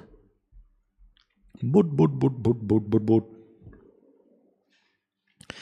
В Уфе полицейские несколько раз пытались предостеречь пенсионера от того, чтобы он переводил... А, да-да-да, вчера я видел этот видос. Это просто какой-то позор, ребята. Значит, прям даже видосы есть. Сейчас у некоторых полицейских есть тоже камеры а, нагрудные, которые там снимают, ну, как э, видеорегистраторы. А, И, в общем, записи с этих видеорегистраторов у патрульных, которые ходят по улицам. И вот они, значит, в отделении банка пытались отговорить пенсионера переводить деньги мошенникам. Полицейский в форме, полицейский в форме останавливает человека э, возле банкомата, чтобы он не перевел деньги мошенникам.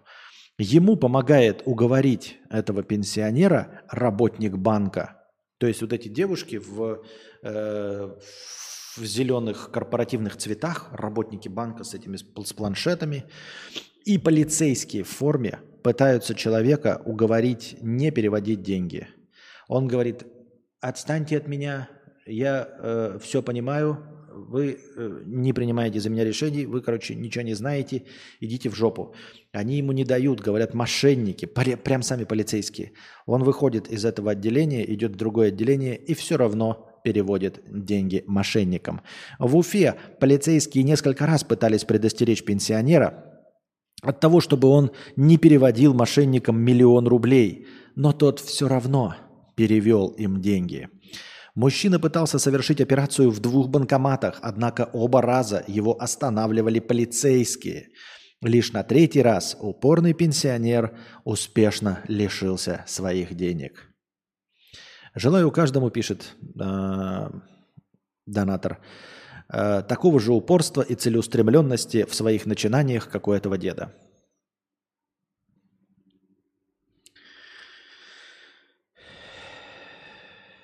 Я, у меня даже вставки подходящей нет. Но это же просто какой-то гений. Это просто какой-то сумрачный гений. И вот ведь человек дожил до своих преклонных лет. Дожил до преклонных лет.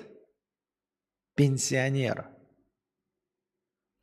Сумел заработать миллион. То есть сумел накопить себе миллион.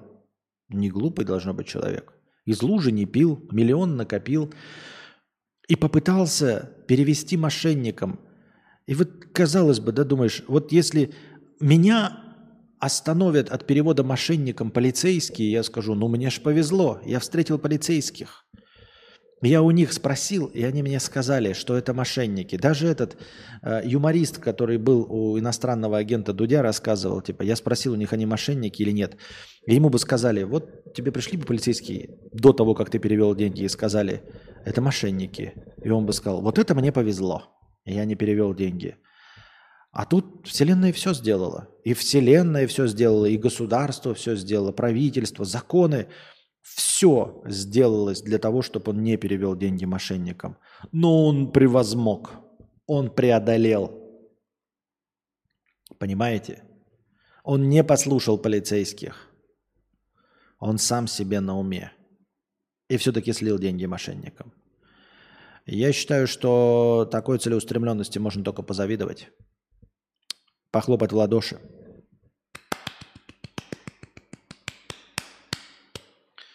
Поздравляем с этим, дорогого человека.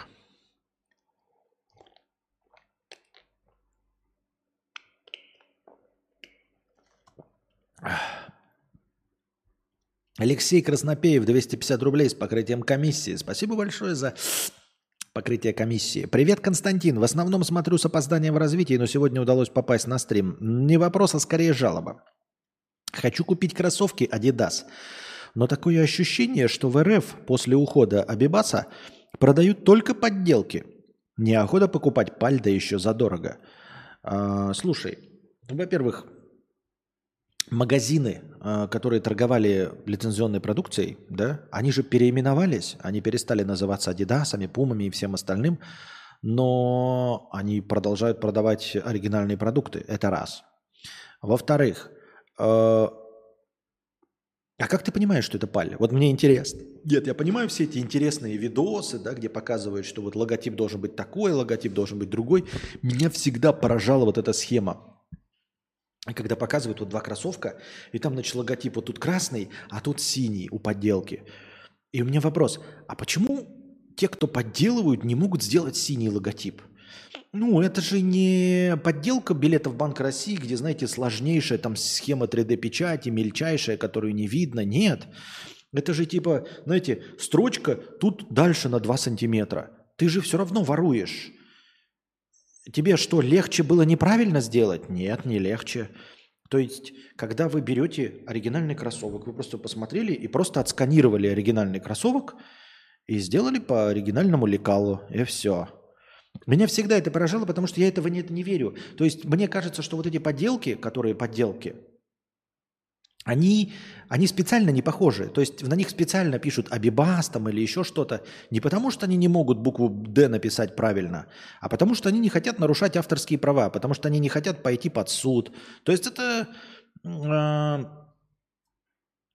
реплика, да, да, как это, копия, а не подделка. То есть точности так же, как китайские джипы, вот эти внедорожники.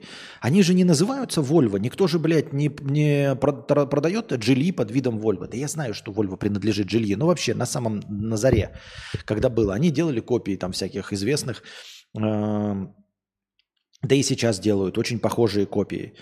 Но вот как раз-таки они делают копии, которые видно, что они отличаются. Отличаются фары, отличаются еще что-то. Если вы делаете высокотехнологичный продукт, и ничто не мешает вам сделать полную копию. Но они же не делают его под названием Volvo, они не делают подделки. Это не подделки, это копии. Они берут, хотят что-то красивое, похожее на это, чтобы ты дешевле заплатил и получил тот же самый результат.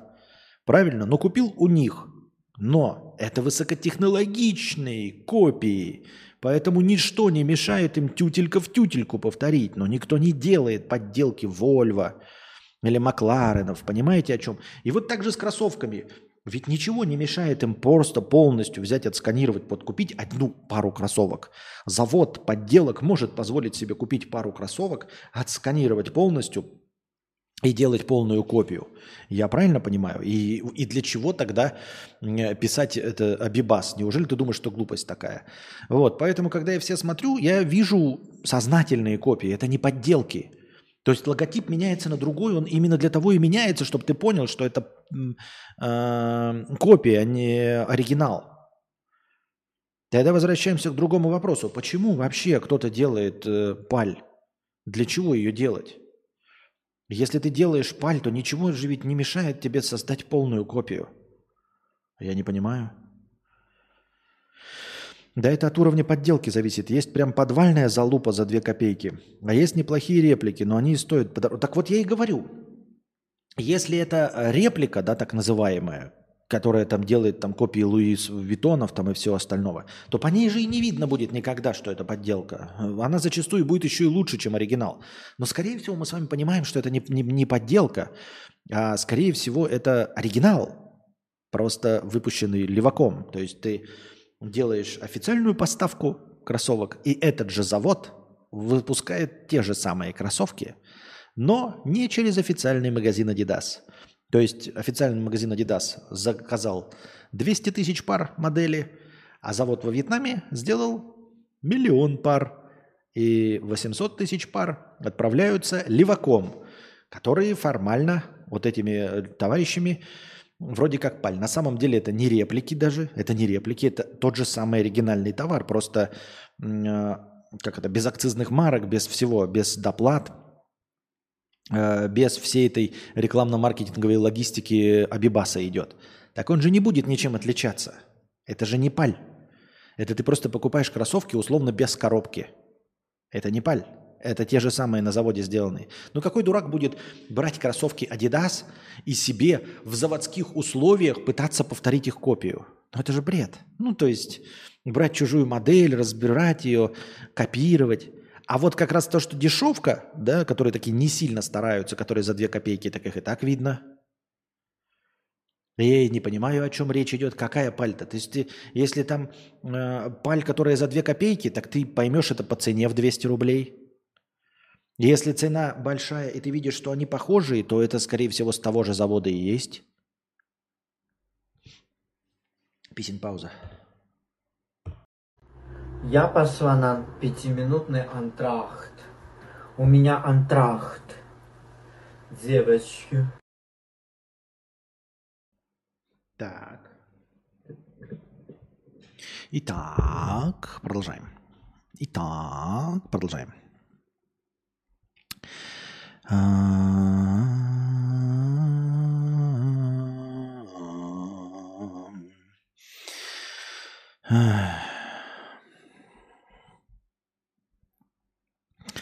Змеи начинают осваиваться в городе. В московском районе города Санкт-Петербург бригада МЧС доставала змею из автомобиля.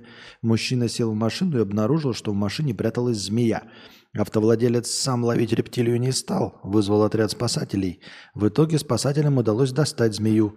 В ней сразу э, опознали безобидного ужа. Ну и змей. Окей. 23-летний москвич умер после поездки в Африку. После поездки температура поднялась до 40 градусов и держалась так 5 дней – Медики не смогли спасти парня, он умер по дороге в больницу. Причиной трагедии могла стать менингококковая инфекция, которая широко распространена в том регионе Африки, куда летал погибший. Вот еще раз к разговору о путешествиях в экзотические страны и все остальное. А, но мне интересно, что температура поднялась до 40 градусов. Да, а 40, мне, по-моему, мне кажется, это много. И продержалась 5 дней. И по дороге в больницу он умер. То есть на пятый день он не в больнице умер. А, пять дней при 40 градусах ждали. Почему так долго ждали? Да, кто это такой? Тоже, знаете, идишь и думаешь, ну пройдет и пройдет. Ну что уж, 40-то ну спадет уж, наверное. Она не спадает, а когда тебя уже везут в больницу, то и помер. Сочувствуем, сочувствуем. Так. Непонятно одна оборванная фраза. В Томской области 17-летнюю девушку убила молния.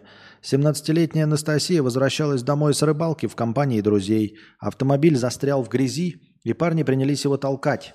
В этот момент девушка стояла рядом, как вдруг внезапно упала на землю без чувств – в Настю ёбнула молния. Друзья как можно скорее доставили девушку в медучреждение, но спасти ее не удалось. На теле Насти осталась отметина, характерная для поражения электрическим разрядом. Мне очень нравится, я тоже эту новость читал именно в такой же формулировке. Именно ёбнула молния, блядь. Ну что это за газеты? Это такие журналисты, да, а над ними стоят корректоры и редакторы, которые читают такие, угу. ну да, наиболее подходящее слово ёбнула, блядь. Мы же новости пишем, а не анекдоты какие-то. Почему бы не ёбнуть молнией? Это раз. Во-вторых, мне э, тоже вот чисто с литературной точки зрения. 17-летняя Анастасия. Да, автомобиль застрял в грязи, парни принялись его толкать. Представили себе, да? В этот момент девушка стояла рядом, как вдруг внезапно упала на землю без чувств. В Настю ёбнула молния. Ну, разве не в обратном порядке должны предложения стоять? Сначала в Настю ёбнула молния, И потом она упала, но не внезапно. То есть, мне кажется, по правилам русского языка нужно писать так. Парни принялись э, толкать автомобиль. В этот момент в Настю ёбнула молния, и она упала на землю без чувств. Почему? Потому что так, как написано, такое ощущение, что они не поняли, что в нее ёбнула молния. И что только по отметине в голове, да, там про, по расходящимся вот этим электрическим разрядом на облысевшем, сгоревшем черепе, можно понять, что в нее бахнула молния. Вообще-то я не то чтобы близко, да, но вот молния близко била, ну, как бы там в пределах 300 метрах. Это пиздец как громко. Если мне кажется, молния ударит в 10 метрах от вас, ну сколько она там стояла, ну в 5-10 метрах от машины, да, скорее всего в 5. Если в 5 метрах от вас ударит молния, и человек упадет, даже если вы стояли задом и никто не видел этого, да, мне кажется, вы примерно через 0,1 секунды сообразите, что человек упал от удара молнии. Вот прям через секунду. Во-первых, от него будет идти дым. Во-вторых, спутать это ни с чем будет нельзя.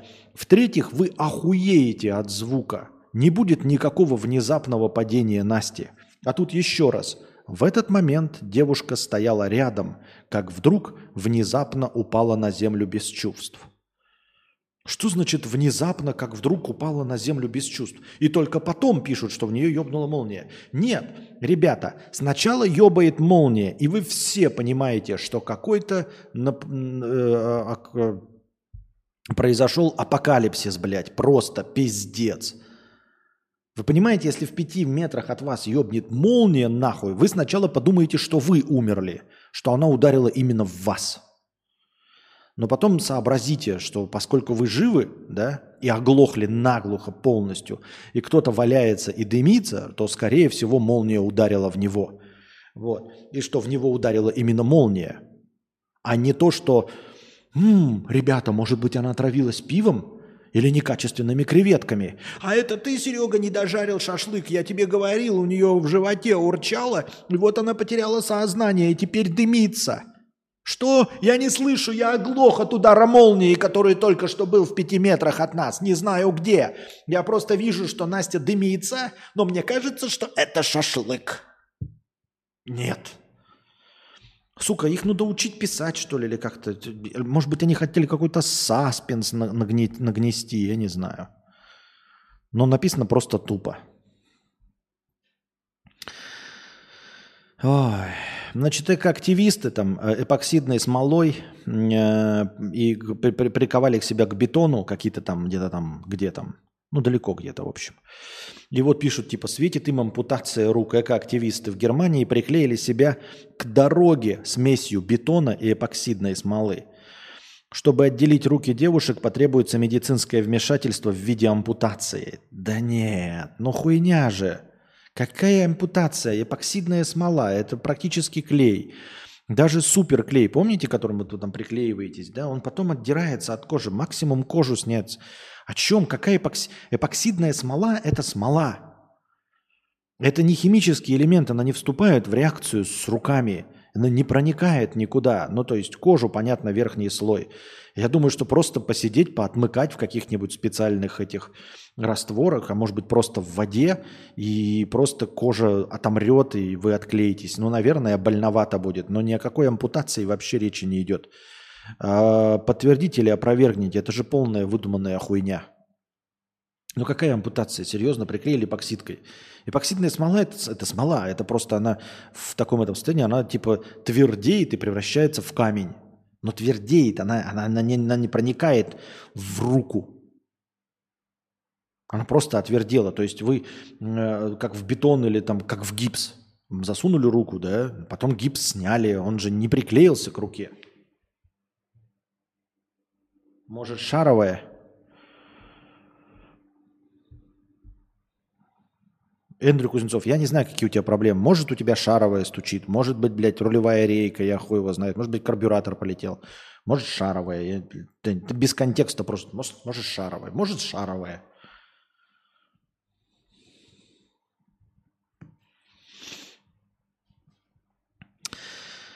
В Казани подросток выстрелил в соседа э, из ракетницы из-за замечания. Из ракетницы. 17-летний Максим не нашел общий язык с Макаром и в подъезде предложил поговорить на улице. Но чуть не получил люлей, как тогда парень... Что? Не ракетница, он же просто пускает какие-то эти фейерверки. Ну, фейерверками стреляет. Ну да, ракетница. Ну, типа, ну, интересно, ну, как бы примечательно, забавно, но стандартная, как бы, потасовка. Вот что было? Было бы ружье а, не в сейфе, а оружие должно храниться в сейфе, он бы пошел с ружьем. Но поскольку у него нет ружья, то... А была ракетница, он все, то, что нашел дома, то и взял. Была бы бейсбольная бита, взял бы бейсбольную биту. Ну, конечно, насилие – это не решение проблемы. В ЦИОМ. Новые опросы в ЦИОМ. В ЦИОМ это очень интересно. Правдивые опросы, о которых невозможно молчать. Давайте прочитаем про новое исследование в ЦИОМ. Более половины россиян любят иногда побыть в одиночестве. Смею предположить, что не только россиян, а вообще любых людей любят проводить время в одиночестве. По результатам опроса, более трети респондентов считают себя общительными и компанейскими людьми. Лишь 8% назвали себя замкнутыми. И это тоже пиздеж, как мы с вами говорили. А, вот э, более трети назвали себя общительными и компанейскими, а 8% назвали себя замкнутыми. Это же вообще нисколько не отражает никакой реальности. Даже если бы в ЦИОМ не врал изначально, да, если бы опросы проводились энтузиастами, то есть теми, кто вот за правду рвется, а не просто нанятыми шкалиями, которые сами заполняют анкеты от фонаря вообще, на поебать, как это и происходит, как это происходит э, во время переписи населения, во время во всех уличных опросов. Даже если предположить, что на голом энтузиазме настоящие люди статистики собирали вот какие-то опросы, и лишь 80%, 8% назвали себя замкнутыми, 8% из тех, кто согласились отвечать, по-настоящему замкнутые, не отвечали на вопрос. Они не участвуют в вопросах в ЦИОМа, потому что они замкнутые. Поэтому настоящий процент замкнутых вы никогда не узнаете. Вы не можете их опросить, ибо они замкнутые. Порядка 51% опрошенных россиян признались, что иногда хотят общения, а иногда уединения. Вот это да. Ребята, британские ученые вместе с овциомом выяснили, что люди, оказывается, короче, иногда хотят общения, а иногда уединения. А я более того скажу, даже без опросов, ребята, не 50%, а не 51%, а 100% людей иногда хотят пива, а иногда не хотят пива. Иногда, иногда не хотеть пива означает э, очень долго не хотеть пива. Например, 80 лет не хотеть пива. Эти люди называются непьющими. Охуеть. Вот это просто исследование действительно полезные. Об этом свидетельствуют результаты опроса Всероссийского центра изучения общественного мнения, опубликованные в среду на сайте организации. На фоне доступности и высокой скорости передачи информации все больше россиян тяготеют к дозированному общению. Каждый второй опрошенный признался, что иногда хочет общаться, а иногда побыть в одиночестве. Говорится в результатах исследования Согласно результатам опроса, более трети, 38%, считают себя общительными, 8% назвали себя замкнутыми. Самыми близкими людьми для россиян являются члены семьи, 45%, дети 42% и родители 41%. Кроме того, за последние два года граждане стали чаще э, называть в ответах дальний круг общения, друзья детства, юности, другие знакомые. Какая-то хуйня. Блять, эти люди получают зарплаты, а? Серьезно, вот Всероссийский центр исследования общественного мнения. Прям за зарплаты работают, как будто бы, блядь, как будто, блядь, будто что-то полезное делают, а? Удивительное рядом. Ничего себе. Ничего себе. Так. На Международной математической олимпиаде лидировали сборные Китая, Китая и США. Да-да-да, понятно. Короче, будет, э, я уже тоже читал новость, только по-другому. Короче, финал эм, математической олимпиады. В нем встретятся две команды. Команда Соединенных Штатов Америки и команда Китая. А, давайте перечислим фамилии членов команды Китая. Итак, фамилии членов команды Китая. Ши, Ван, Лян, Джан, Сунь и Чан. Теперь перечислим фамилии э, участников математической олимпиады э, команды Соединенных Штатов Америки. Лин, Лю, Шен, Ван и Чиджао. А, также там есть фотография, вы можете ее найти. Фотографии команды Китая и фотографии команды а, Соединенных Штатов Америки. Чтобы определить, какая команда чья, нужно смотреть только на флаг, который они держат. Без флага, к сожалению, понять, какая команда за какую страну выступает, нет никакой технической возможности. Ну что, можно сказать. Молодцы, китайцы. Даже если проиграют. В Уфе полицейские дважды пытались... Так, это я читал про деда. Про деда это мы читали. Действующий президент Зимбабве подписал закон, запрещающий критику власти.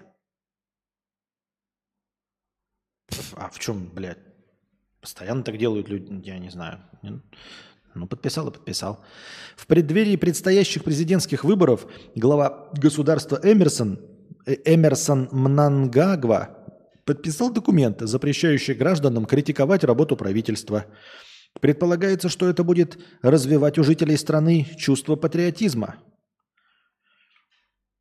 Теперь подобные действия будут расцениваться как ущерб суверенитету и национальным интересам, за что в Зимбабве могут, будут грозить уголовная ответственность до 20 лет лишения свободы. Ну вот.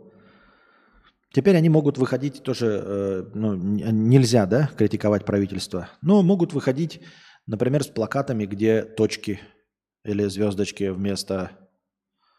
А. Ну или могут выходить с пустыми плакатами. Ну, пф, сочувствуем. Сочувствуем, конечно, мы Зимбабве, но нет всего сердца.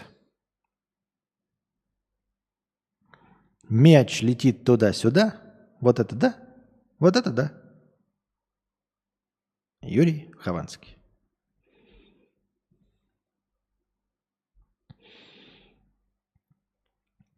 К слову о выдающихся людях родом из Российской Федерации. Одним из, из- один из основных ученых в сфере квантовых компьютеров 22 года в Гарварде работает. А, Индекс Хирша цитируемости 125 согласно Вики. У доктора наук обычно это 7-10. Лукин Михаил Дмитриевич. Блять, как я не люблю э, мобильные версии Википедии. Сейчас. Значит, вот человек поделился с нами, а, ох, а, о том, ну, помните, мы разговаривали с вами о людях, добившихся признания за границей, ну, будучи постсоветскими или советскими. Вот Михаил э, Дмитриевич Люк- Лукин, 71 года рождения, совсем даже и 51 год вообще, в самом расцвете сил ученый. Американский и российский ученый в области теоретической и экспериментальной физики, профессор Гарвардского университета, входит в список самых высокоцитируемых ученых мира – в 88-м поступил в МФТИ. Прикиньте, поступил уже все на развале СССР, то есть получил образование в разваливающемся Советском Союзе, где всем было на все плевать. На факультет физики и квантовой электроники базовой кафедрой выбрал кафедру твердотельной электроники под руководством Гуляева. Научную работу начинал под руководством Манько. В 1998, прикиньте, все 90-е, то есть вот когда все зарабатывали деньги, он занимался, эм, по возвращении защитил дипломную работу с отличием, окончил институт в 93-м, командирован на 9 месяцев в США после четвертого курса. Защитил диссертацию в 98-м, через 10 лет. С 2001 работает в Гарварде. Спустя три года стал его профессором. Э, По инициативе Лукина был открыт Российский квантовый центр.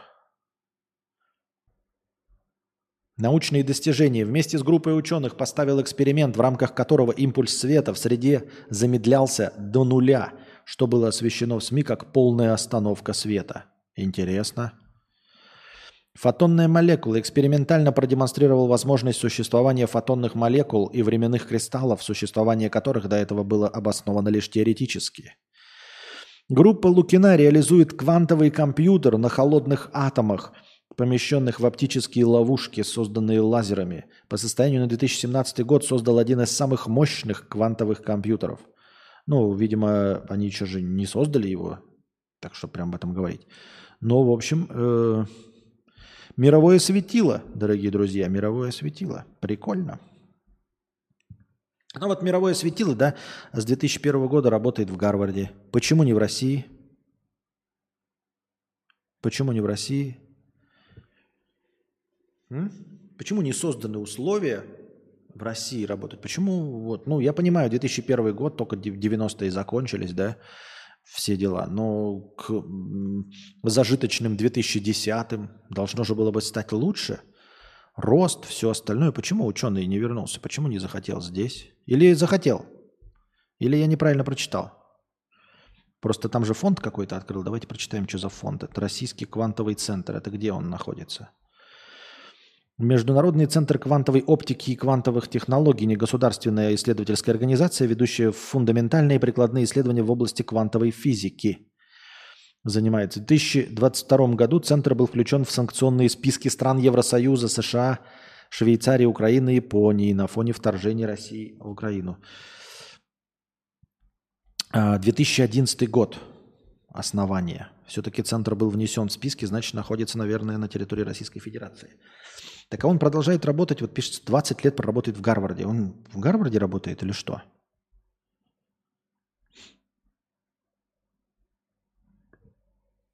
Я не пойму. Где он сейчас-то работает? Непонятно. Достижение, да? Альма-матер МФТИ. С 2001 года работает в Гарвардском университете.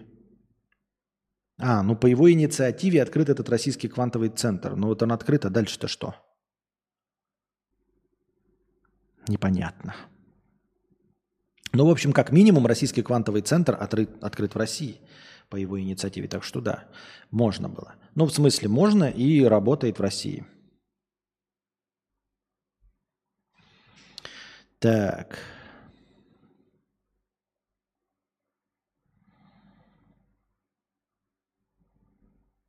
Пиздец, блядь. Чат GPT попросили э, поиграть в, это, как, их, в каламбуры. Значит, э, приводит пример. Была передача «Глаз народа». На основе этого названия придумали каламбур «Класс народа».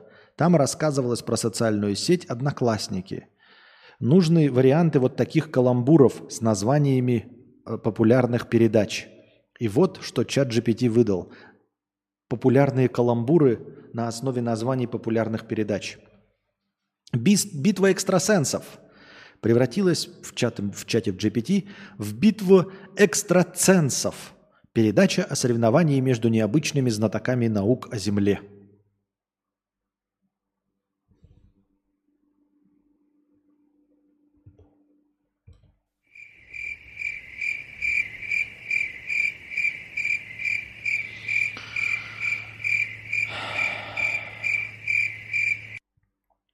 «Давай поженимся» превратилась в «давай поженимся годицы». В «давай поженимся годицы». То есть ягодицы, первая буква ягодицы, последняя буква Я. Поженимся. Передача, посвященная тренировкам укрепления ягодиц. По мнению чата GPT, это и есть каламбур. Передача «Орел и решка» превращается в «Орел и вешка». Передача, где рассматриваются различные способы подвешивания объектов и предметов Смех без правил превращается, превращается в смех без радио. Передача, где комики рассказывают о своих забавных безбашенных приключениях без использования радиолокации. Исходная передача «Ты супер» превращается в «Ты суперклей» – передача, в которой эксперты делятся секретами использования суперклея в различных сферах.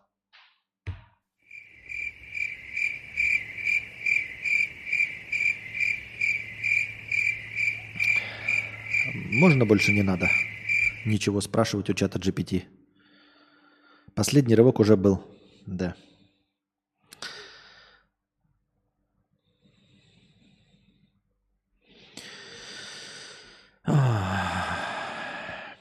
65% паролей россиян можно взломать перебором за одну минуту. Исследование компании RTM Group. Я думаю, что 60%, 65% паролей, опять-таки, любых людей можно угадать за одну минуту.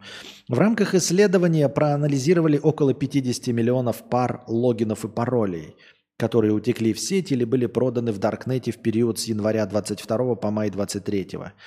Около 65% паролей состояли из 6-8 цифр или букв в нижнем регистре. Такие пароли можно взломать при помощи машинного перебора за одну минуту. Каждый год аналитики смотрят, какие пароли стоят у людей, и кроме кверти 1, 2, 3, 4, 5, 6 и админ там мало что есть. Каждый год ничего не меняется. Уиху! Дрю закидывает две с половиной тысячи хорошего настроения и продолжает. Немного на продление. Не спасет, конечно, посидим еще полчасика. Ну как, то изрядно спасет. Спасибо большое за донат, Дрю, на продолжение банкета. Спасибо большое. Так, что у нас, сколько у нас зрителей уже сегодня? Сегодня у нас не движется к 200. Что-то у нас сегодня копошится в, разме... в районе 147. Пропустил я вот этот из-за этого вонючего интернета. Хотя, может, и не из-за него. Может, вам просто скучно. Продолжаем. Так.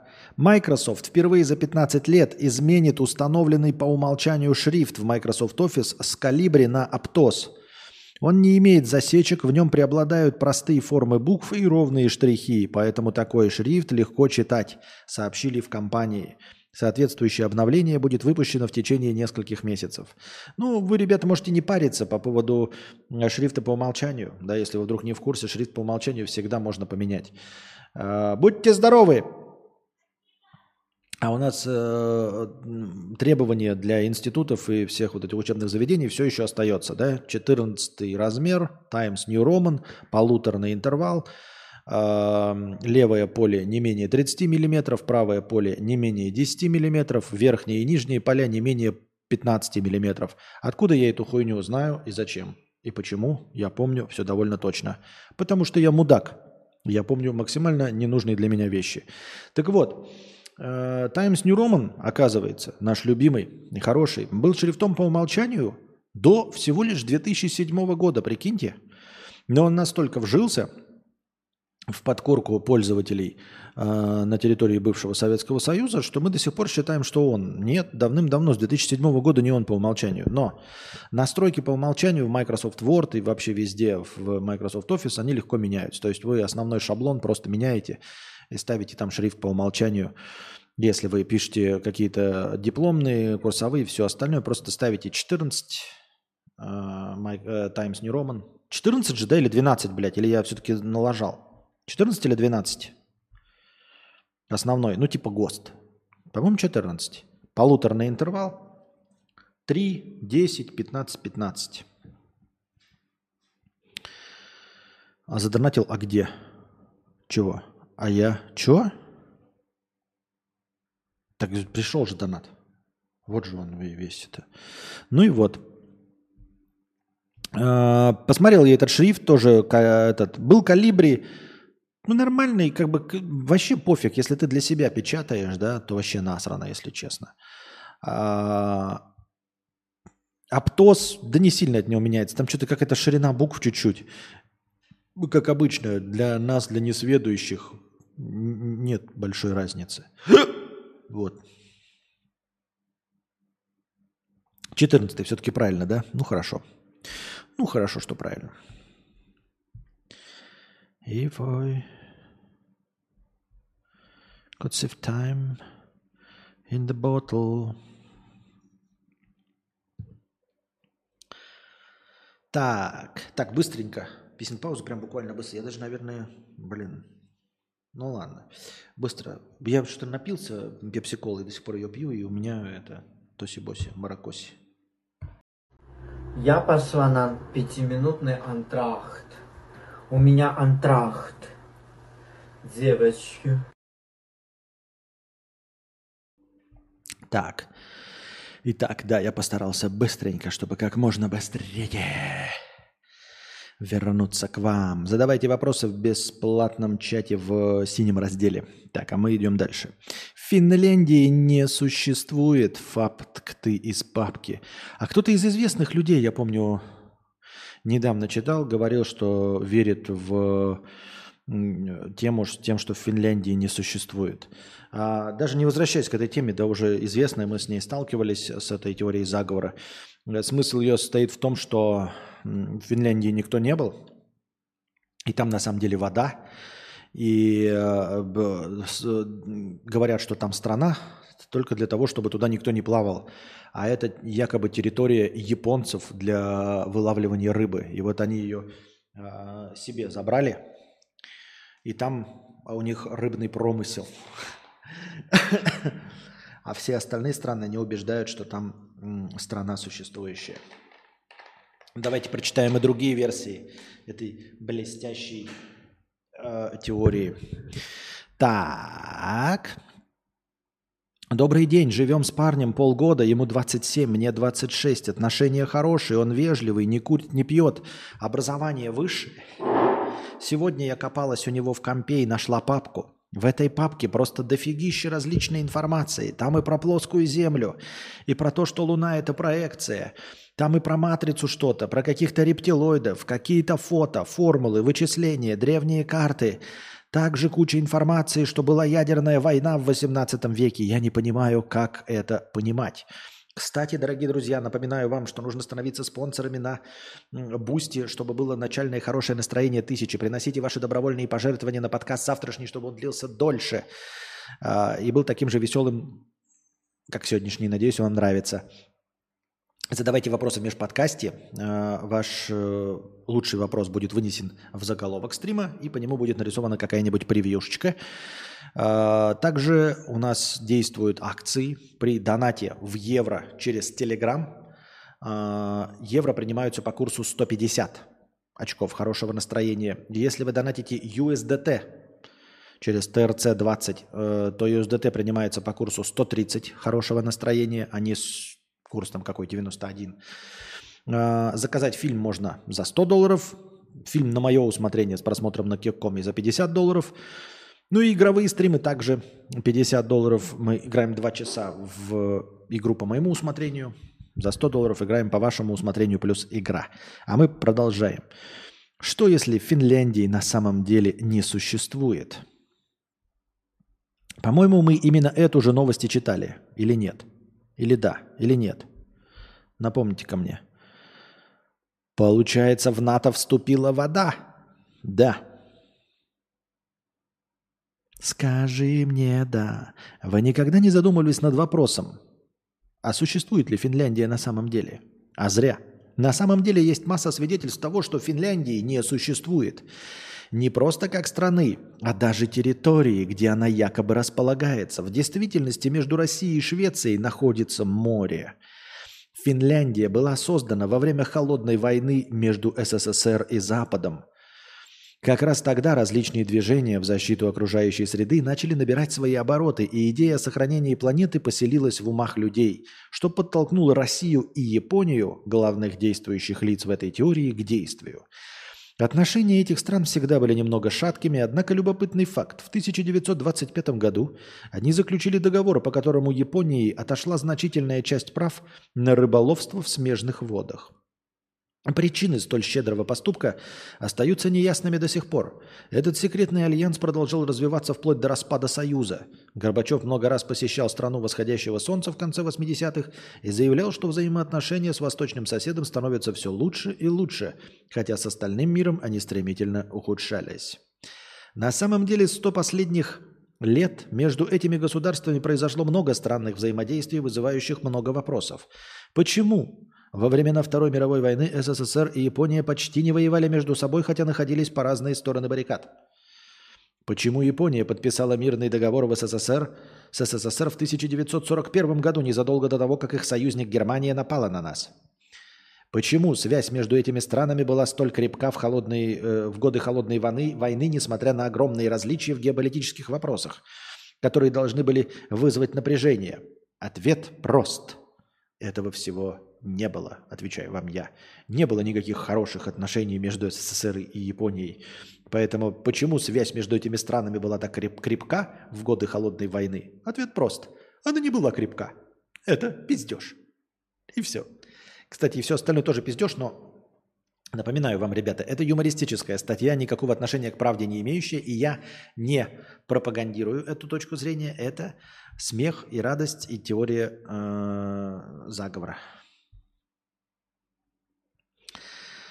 Неизвестно, когда точно была придумана эта страна. Одни говорят о послевоенном периоде, другие склоняются к 20-м годам прошлого века. Но, независимо от точки зрения, все понимают важность Финляндии для обоих сторон – Япония может рыбачить в этом участке моря, не беспокоясь о преследованиях со стороны защитников окружающей среды. Никто ведь не ожидает, что правила ловли рыбы могут быть нарушены в месте, где, по мнению большинства, находится суша, так? Взамен Россия получает часть рыбы для внутреннего потребления. И сразу же задаемся вопросом в этой стройной и хорошей теории. Даже я, человек плохо разбирающийся в географии, как бы соображаю, что вот она Россия, матушка большущая, да, вот здесь у нас вот э, Финляндия, а Япония, она вот здесь, через всю самую большую страну в мире. Почему нельзя было придумать вот эти спорные территории где-нибудь в районе Курил? А, придумать какую-нибудь землю, там огромное государство, и э, тоже в нем э, безнаказанно ловить рыбу которая якобы должна почему-то как-то влиять на экологию в 1925 году, когда всем было насрано на экологию. Всего за несколько лет до этого был использован поражающий газ и прит, от которого слепли и умирали люди в жестких муках. И нам хотят сказать, что через 10 лет, в 1925 году, уже Япония и СССР парились по поводу экологии и создали страну, максимально неудобно и далеко расположенную для Японии, чтобы там ловить рыбу. И вот они поймали рыбу и должны через весь вот этот вот северный путь тащить эту рыбу к себе в Японию. Зачем? Ведь Россия-то большая, можно же было между ними найти какую-то удобную территорию, правильно?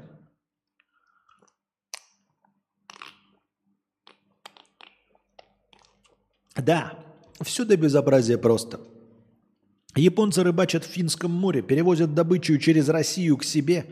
Это, кстати, реальная причина постройки Транссибирской железной дороги, чтобы возить, ребята, рыбу. И ввозят под видом продукции фирмы Nokia. Ага, вот оно как.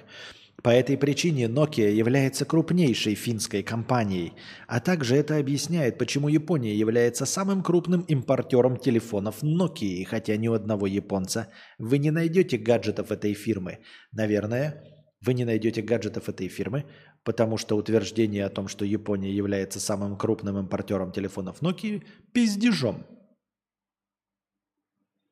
Это просто врунькаете, врунькаете. Легко задаваться такими вопросами, когда вы э, исходный постулат просто ложь.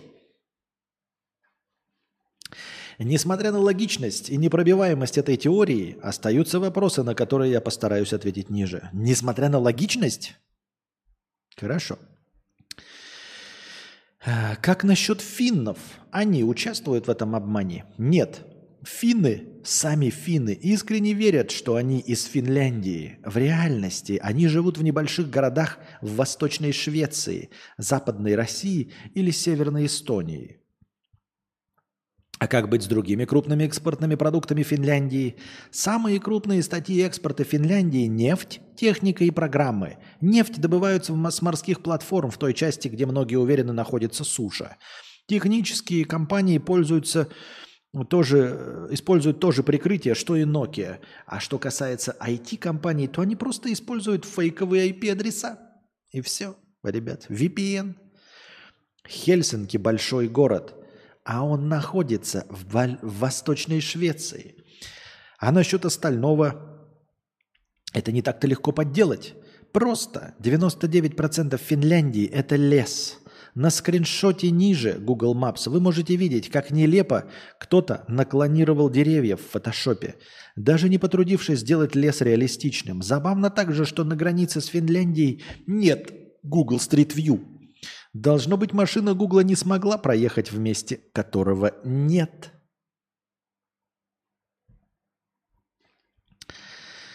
А, Кстати, создатели Pokemon Go недавно прокололись и показали миру реальную карту этой области, в которой нет Швеции э, у рекламы Pokemon Go. Интересно только, насколько реалистична эта карта, а во-вторых, почему создатели Pokemon Go об этом знают? Они что? Они что, в доле? Они что, жидомасоны? Жидосаксы и англомасоны? Почему это создатели Pokemon Go это знают, а, например, создатели Assassin's Creed этого не знают? Очень странненько, мне кажется, это.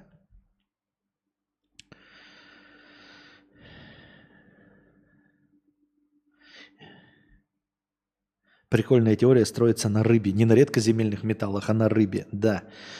Почему стра- страна так называется? Есть две версии. Она была придумана для тихой рыбалки. А что имеют рыбы? Правильно, плавники. Плавники – это финс. Поэтому Финланд – земля плавников.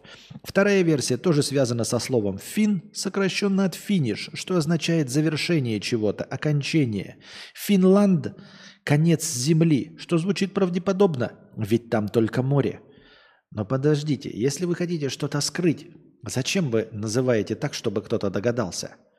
Вот это, кстати, всегда во всех теориях заговора, знаете, там находят м, типа э, какой-нибудь маньяк там э, оставляет э, имя свое, да, ну свое имя придумывает анаграммой из своих букв настоящего имени. А зачем? Мне всегда задавался вопросом. Вот ты маньяк.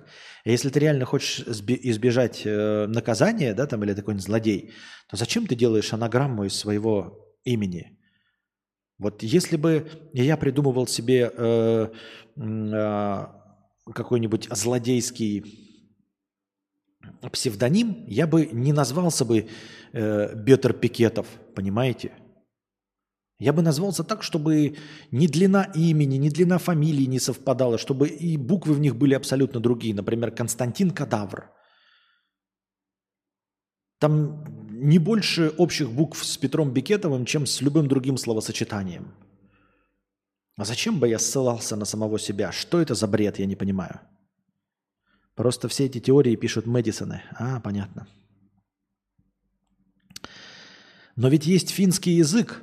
Вы только посмотрите, насколько похожи финский и японский. Странновато, если учесть, как далеко находятся эти страны друг от друга. Просто утверждаем. Ведь посмотрите, как похожи финский и японский. Действительно. А мы же не будем проверять, правильно? Потому что они не похожи.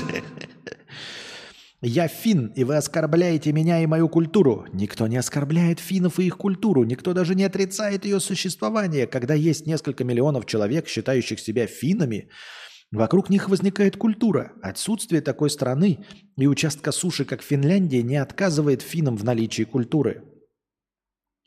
Столько доказательств. Почему никто не говорит об этом? Почему от нас скрывают правду? Как и во всех теориях заговора, никто не знает, почему от вас скрывают правду и зачем это кому-нибудь может быть нужно.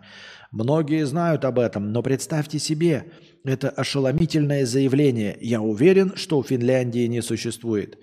Многие люди откажутся в это поверить, и это навредит положению человека в обществе, его сочтут сумасшедшим. Поэтому те, кто познали истину, ведут себя тихо. А и что? Вот вы сочтете меня сумасшедшим. Я более того уверен, что большинство из вас и так считают меня сумасшедшим. Поэтому те, кто познали истину, ведут себя тихо. Страны не ввязываются в это по своим личным мотивам. Соседи России, к примеру, просто не хотят ругаться с ней, ведь она может за пять минут забросать бомбами территорию Эстонии. Причем здесь Эстония? Ну ладно. Более крупные игроки на мировой арене, такие как США и Китай, вероятно, тоже имеют свою долю. Но ведь в Финляндии писали много лет, веков назад о Финляндии. Но где доказательства? Все эти тексты, скорее всего, сфабрикованы уже в 20 веке, чтобы поддержать легенду. Много ли вы знаете людей, родившихся до 1920 года, которые могли бы уверенно сказать, Финляндия существовала? А как быть с GPS-снимками со спутников? Сигнал GPS обрывается, обрабатывается. Снимки подделываются. Российские и шведские радары просто портят сигнал. Когда человек думает, что находится в Финляндии, на самом деле он в одной из этих стран. Понятно. Понятно, понятно. Слушайте, у меня же здесь анонимный опрос. Я давным-давно хотел... Э, без всяких выводов, естественно, за этим ничего не последует, потому что вопросы у нас анонимные, и мы никогда не узнаем ответы. Э, за этим не последует никаких, э, как это, э, как называют-то, никаких санкций, никаких э, преследований и всего остального, да? Вот, я сейчас создам опрос, а вы, присутствующие здесь, ответьте.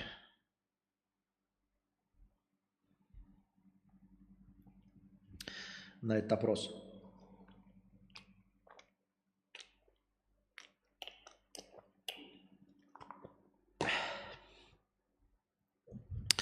А, как бы сейчас так правильно задать, чтобы вы не про политическую позицию, а про то, а, что я думаю. Вот вы же знаете мою позицию относительно войны.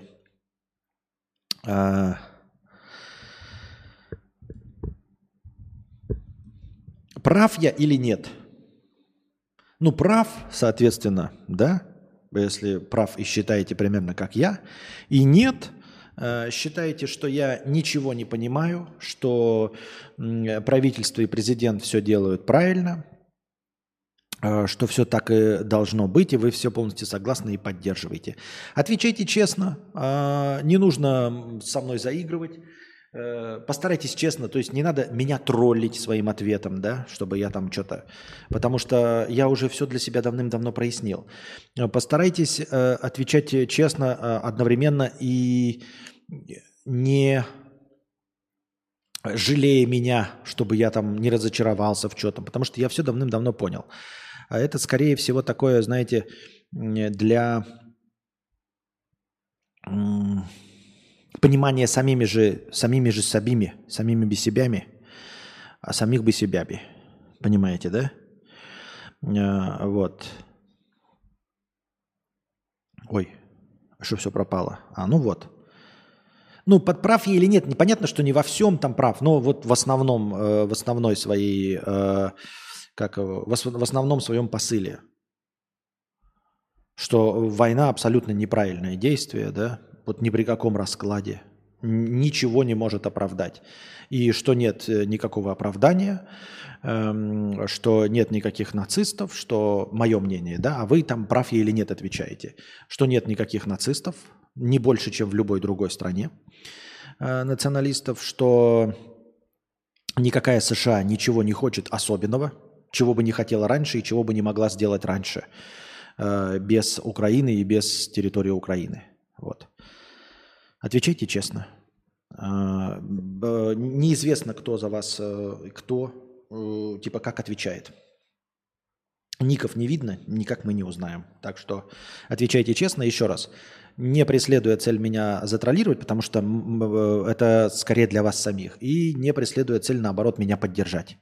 Ну, типа, что вы со мной на самом деле не согласны, но пусть этот дурачок порадуется потому что он радует нас разговорами. Нет, я все равно останусь клоунами для вас, вне зависим... клоуном для вас вне зависимости от того, э, что вы там про меня думаете и согласны ли со мной. Будете донатить, я буду перед вами клоунадничать. Константинки не существует, живите с этим. Так, а мы продолжаем пока, да? Вопрос пока висит. Так.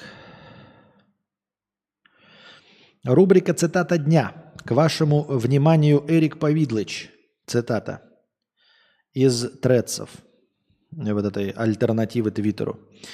Проблемы, которые можно решить деньгами, не проблемы. Проблемы реальные деньгами не решаются, как показывает жизнь. Да, хорошая мысль, я с ней полностью согласен, но эта мысль не его, она не оригинальная. По-моему, это какая-то еврейская пословица, если мне память не изменяет – Вполне возможно, что нет. Но мне помнится, что первоисточник этой мысли немножечко в другой формулировке, это какая-то еврейская пословица. Э, что если можно что-то решить деньгами, то это не проблемы. Вот. Это траты. А настоящие проблемы деньгами не решаются. Но как бы это известная тема, и я не, я, а это ничего не добавляющая мысль. Я не знаю, если она кого-то поражает э, своей глубиной, ну, значит, вы пока еще мало живете на этом свете, а она вас поражает глубиной. Но на самом деле так и есть, это инструмент. Я и зарабатываю деньги, и все мы зарабатываем деньги, чтобы решать все то, что можно решить деньгами. А то, что нельзя решить деньгами, суть в том, что больше ничем решить нельзя. Если что-то нельзя решить деньгами, значит это никак нельзя решить. И другой альтернативы нет. Это вот я говорил об этом э, в контексте любви, когда вот знаете, э, любят пафосно писать э, статус ВКонтакте «Любовь за деньги не купишь», да, или «Здоровье за деньги не купишь». Справедливо, любовь за деньги не купишь, но ее и ни за что другое не купишь. Понимаете? Поэтому зато все остальное ты можешь купить за деньги – а поскольку ты любовь ее все равно ни за что не купишь, то и не имеет смысла об этом говорить. Или бессмертие за деньги не купишь, да, но все остальное ты купишь, поэтому э, смысл имеется только в том, что можно купить, а что и так никак нельзя купить. Вот вы когда говорите, например, ой, не сосредотачивайся на деньгах, потому что любовь за деньги не купишь. И, например, можно было бы любовь купить за чувство юмора. Но ведь нет, понимаете? Э, чувство юмора не универсальный э, платежный инструмент для покупки любви. Кому-то может нравиться чувство юмора, а кому-то нравится, чтобы вы молчали и были как за каменной стеной за, за вами. Бессмертие за деньги не купишь. Но бессмертие ведь ни за что другое тоже не купишь. Ты его не купишь ни за хорошее поведение, ни за добрые поступки. Ты тоже бессмертие не купишь. Ты все равно в конце умрешь.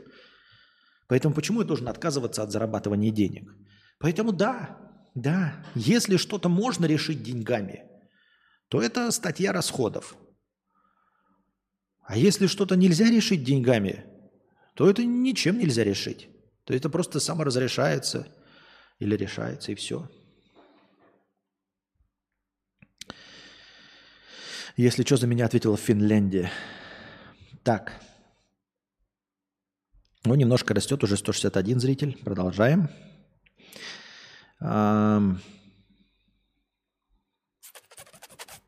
14 миллиардов долларов на секретных формулах 76... Так, что это такое интересное?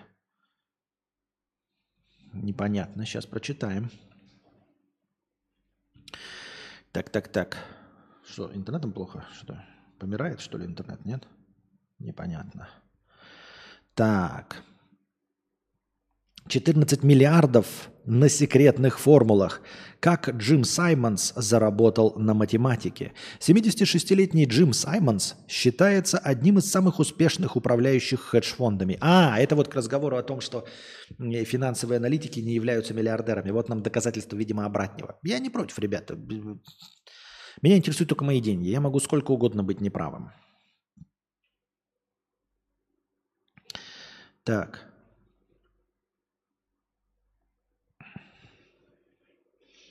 Ну да, я как-то на ВАЗДе ответил, что ну, не лагает ли звук игра про зомби, и там журналист, писатель, что вы думаете? Он меня забанил, нет бы, чтобы он мне сказал, перезагрузи компьютер. Нет, он меня тут же забанил, обидно так-то. Чего, блядь? Ладно. 76-летний Джим Саймонс считается одним из самых успешных управляющих хедж-фондами. За прошлый год основанный им фонд Renaissance Technologies принес ему 1,1 миллиарда долларов. Мало кто из коллег может похвастаться таким результатом.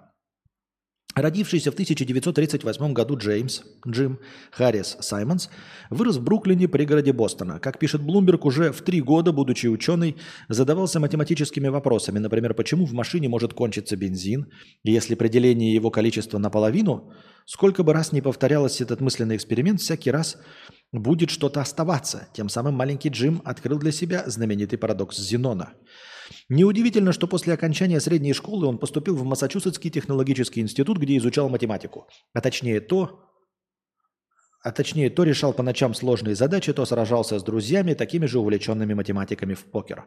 После получения степени бакалавра Саймонс отправился в Калифорнийский университет в Беркли, где, к удивлению своего научного руководителя, всего за год получил докторскую степень по математике – Молодой ученый остался в научной среде. Сперва преподавал в родном вузе Массачусетса, затем в Гарварде. Но постепенно Саймонс разочаровался в академической математике. Кроме того, ему, уже имевшему семью, хотелось больше денег. Выход предложил Принстонский институт военного анализа – заниматься математикой а параллельно взламывать коды для Агентства национальной безопасности. Впрочем, проработав, э, проработал он на оборонку недолго.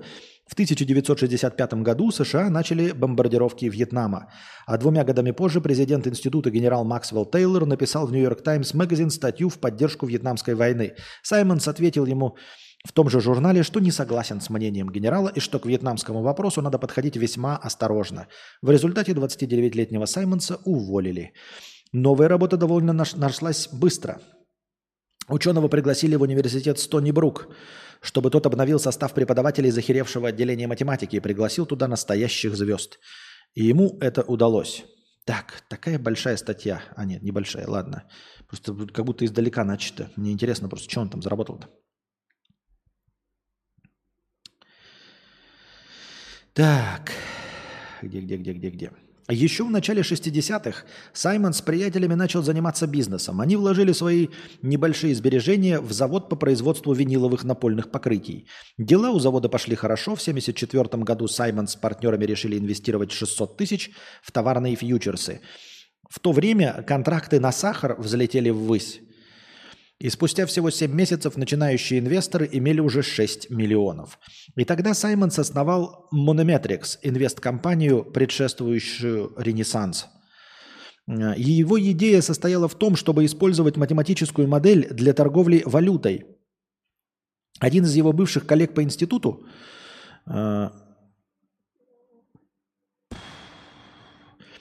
по Институту военного анализа Леонард Баум разработал соответствующую модель, а другой его коллега уже по университету э, Стони Брук э, Джеймс Экс выяснил, что ее можно использовать для торговли чем угодно, от пшеницы до сырой нефти. Математические модели были улучшены, и в 1988 году Саймонс с Эксом основали хедж-фонд, который назвали «Медальон» в память о медалях, заработанных ими в различных состязаниях ученых. 1990-е годы оказались для медальон весьма успешными. В 1994-м его доходность составила 71%. Процент. Индекс S&P 500 тогда упал на 1,5%, а в 2000-м и того больше, 98,5%. S&P 500 тогда просел на 10,1%.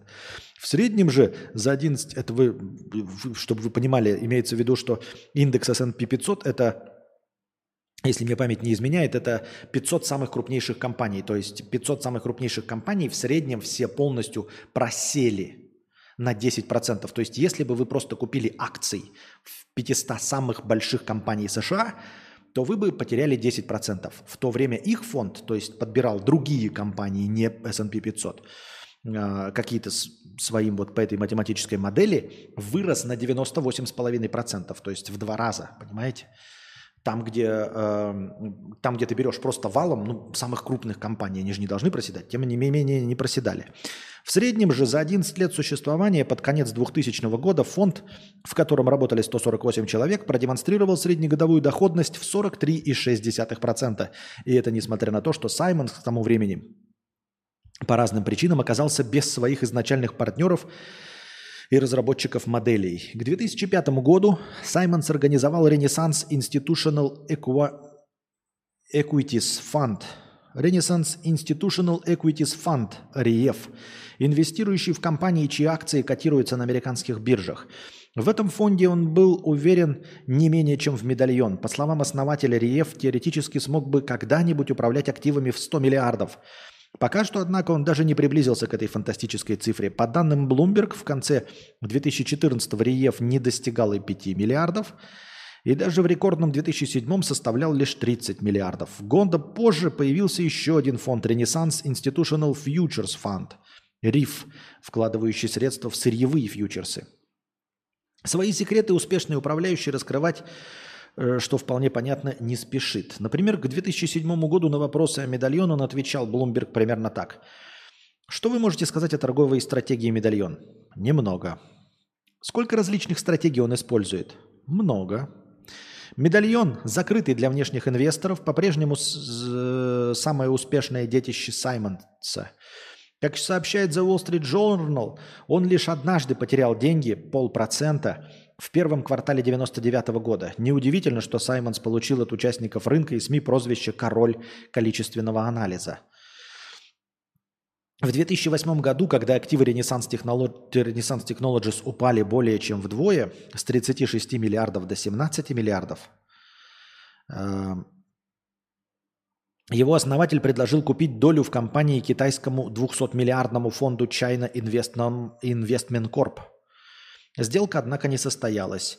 В 2010-м Саймонс ушел с поста гендиректора Renaissance Technologies, поставив на свое место двух программистов, некогда вместе работавших в IBM.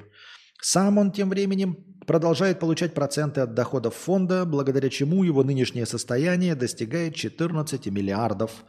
Часть своих средств он тратит на благотворительность, поддерживает научные исследования в области математики и физики, а также изучение причин возникновения аутизма. Некогда одному из детей Саймонса был поставлен такой диагноз. Действия Саймонса как инвестора, проигрывавшего, проигрывавшего крайне редко, до сих пор привлекают внимание участников рынка. По обнародованным в феврале данным комиссии по ценным бумагам и биржам, он приобрел в декабре 3,3 миллиона акций BlackBerry на сумму 35 миллионов 900 тысяч через фонд «Медальон». Для инвесторов это стало знаком того, что акции компаний, восстанавливающиеся после тяжелого кризиса, являются весьма надежными. В феврале этого года, в феврале этого года он купил акции BlackBerry на 36 миллионов долларов. Это какая новость? От какого времени? Блять, это новость от марта 2015 Очень интересно, да? Кстати, прикольно. Мы сейчас с вами прочитали статью, где написано, что этот великий человек купил акции BlackBerry в 2015 году на 40 миллионов. И там написано, что это знак о том, что а, BlackBerry э, будет типа устанавливаться. Ребята, 2023 год на дворе, BlackBerry не существует. Ну, в смысле, она не производит больше телефонов. А в 2015 там была просадочка, и он покупал акции. То есть мы понимаем с вами, вот какого уровня финансовый аналитик. Нам чудеса, чудеса чудесные рассказывают, а в конце рассказывают, что он покупает акции. А рассказывают там на момент 2015 года, как будто бы это что-то интересное. Что мы с вами должны в 2015 году тоже обратить внимание на акции BlackBerry. Но стоит ли дальше дочитывать? Кстати, да, я не заметил, когда был объявлен последний рывок. Нормально его обновля... объ- объявлял. Разбань меня на Твиче, я там тупанул, нарвался, меня этот бан гложет, если лень, то не разбанивай, я пойму. Да ты задонать хотя бы, помоечник. Ничего себе, чуть должен бесплатно что-то делать. Вообще. Чтобы что, зачем почему, и что движет такими людьми.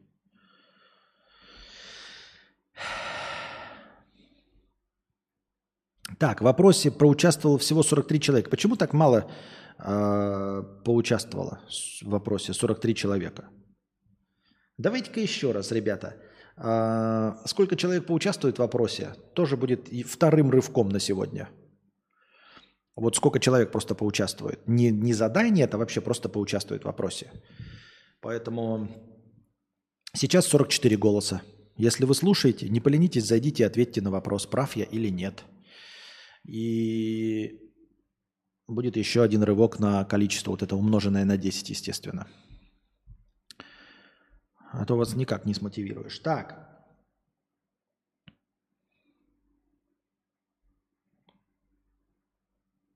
А, тут еще одна статья про этого Саймонса.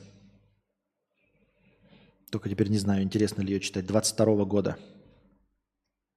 До 22 года хоть посвежее, путь к успеху. Ученый, наука или биржа, трейдер.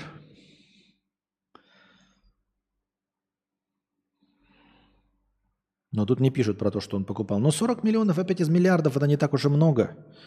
То есть, понятное дело, что там же какой-то пакет у него, портфель точнее. Так он, поди, и слил их на подъеме. Это же портфельные инвестиции. То есть, может быть, действительно э, от того, что BlackBerry просела, а все остальные выросли компании. Ничего такого нет. Принципы Саймонса. Давайте их прочитаем хотя бы. И, конечно же, сможем повторить его великолепный успех, дорогие друзья. Главный принцип Джима Саймонса невозможно представить без математики. Первое. Мы оказываемся правы в 50,75% случаев. Второе. И в этих случаях мы уже уверены на 100%. Третье. Это можно использовать, чтобы зарабатывать миллиарды. Внедрение компьютеров, работающих по алгоритму, окончательно победило классический трейдинг. Ведь только роботу под силу проводить по 100 тысяч сделок. Советы Джима Саймонса трейдерам звучат актуально в любой момент времени. Первое. Работать с умными людьми. Второе. Не тяните время, когда нужно принять решение. Принимайте решение. Оно может оказаться неверным, но лучше принять решение, чем долго тянуть время и в итоге не принять никакого. Третье. Если вас увольняют, это может быть к лучшему. Просто не нужно, чтобы это входило в привычку. Четвертое. Когда ты делаешь деньги, ты ощущаешь себя гением, а когда теряешь – дураком. Саймонс как инвестор оказался одним из самых успешных. Его решения чаще оказывались правильными, что заставляет участников рынка внимательно прислушиваться к тому, что он говорит и делает. По мнению Саймонса, финансовые рынки живут по другим законам, не похожим на законы физики или химии. Их особенность заключается в непостоянстве, со временем они меняются. Спрогнозировать ход кометы легче, чем курс акций Citigroup, говорит инвестор. И это, наверное, и делает финансовый мир столь привлекательным для разностороннего таланта Саймонса. Точный прогноз и последующие своевременные решения – то, чего так не хватает инвесторам, чтобы достичь финансового процветания на уровне Саймонса. Вот и все. Ну, понятное дело. А, только если вдуматься, то, что он говорит, просто говорит о том, что это, ну, типа, случайность. Ребята, слишком быстро меняющийся закон, который... Э, вы можете просчитать комету, но не можете просчитать курс акций которые придумали люди. Вы не можете просчитать курс акций. Вот все, э, что участвует в сети групп, оно перед вами. Количество людей, все люди, возраста, пол, где они находятся, какую продукцию делают. И вы не можете просчитать. Это же значит, что вы вообще ничем не управляете, ребят. 55 голосов проголосовавших. И у нас второй последний рывок, как, э, как у Аллы Борисовны она не иностранная? Нет, по-моему, нет, да? Как у Аллы Борисовны Пугачевой. Эм, э, как это? Прощальный концерт. Второй прощальный концерт. Второй прощальный тур. 550 хорошего настроения накидываем. Спасибо большое всем проголосовавшим. 20 минут. Грустно, что так мало участвуют. Вроде бы 161 человек сидит, ну что, вы не можете сказать по-честному, что я не прав там или прав? Э, я не вижу новый опрос, это норма? Да не норма у тебя так. Ну, 74 процента проголосовали за то, что я прав, 73. Э, И за то, что не прав, 26 процентов. В итоге проголосовало 57 человек. Маловато, конечно, для репрезентативности, но тем не менее. Три четвертых из моей аудитории, из тех, кто готов проголосовать для продолжения банкета в виде второго рывка, три четвертых так или иначе все-таки согласны со мной. Но одна четвертая все равно продолжает меня слушать, несмотря на то, что не согласна с какими-то моими жизненными позициями.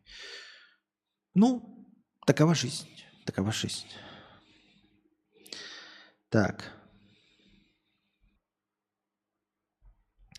Посмотрим, что у нас в синем разделе чата. Может быть, что-то есть.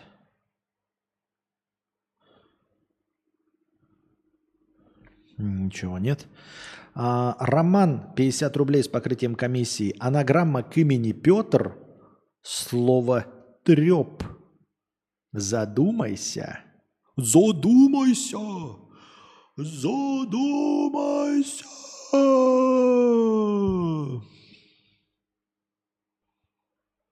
Петр треп в натуре никогда об этом не думал. Ну и чё? Ну вот треп и чё? По идее, должен был зарабатывать на трепе побольше, чем сейчас. Мне бы хотелось. А на деле? 20 человек эвакуировали с территории Урал-Маш-завода в Екатеринбурге из-за семейных разборок. Бывший муж позвонил экс-супруге и заявил, что ее машина заминирована. Полицейские обнаружили под капотом... Так, а, ну понятно, что это, видимо, скорее всего, шутечка была. Ну каким же надо быть, ну извините мне, блядь, э, извините меня, мудаком и долбоебом, а? У нас просто каждая новость, вот, которая не чернуха, так про долбоебов. Пенсионер, который в двух банкоматах его останавливали полицейские говорили не переводить мошенникам, все-таки перевел мошенникам. Человек в стране, находящийся в состоянии войны, где ну, везде значит, ловят э, диверсантов и всего остального, реально ты э, споришь с супругой и говоришь, что ее машина заминирована. Ну ты конченый, что ли? Вот еще сегодня новость читал. Э, чувак пришел в магазин грабить с типа гранатой. Он что-то из мыла вырезал, там вставил типа фитилек в кусок мыла. И, дескать, вот он э, как будто с гранатой. Но типа есть еще люди, которые думают, что им не привяжут уголовку на том основании, что оружие было не настоящее, или что машина не была заминирована. Типа им простят и скажут, ну она же не была заминирована на самом деле, то есть он не использовал. Это же так не работает. Оно же так не считается. То есть вот если вы э, подойдете к человеку со спины, подставите палец и попытаетесь его ограбить, э, сказав, что вы его застрелите, это будет ограбление.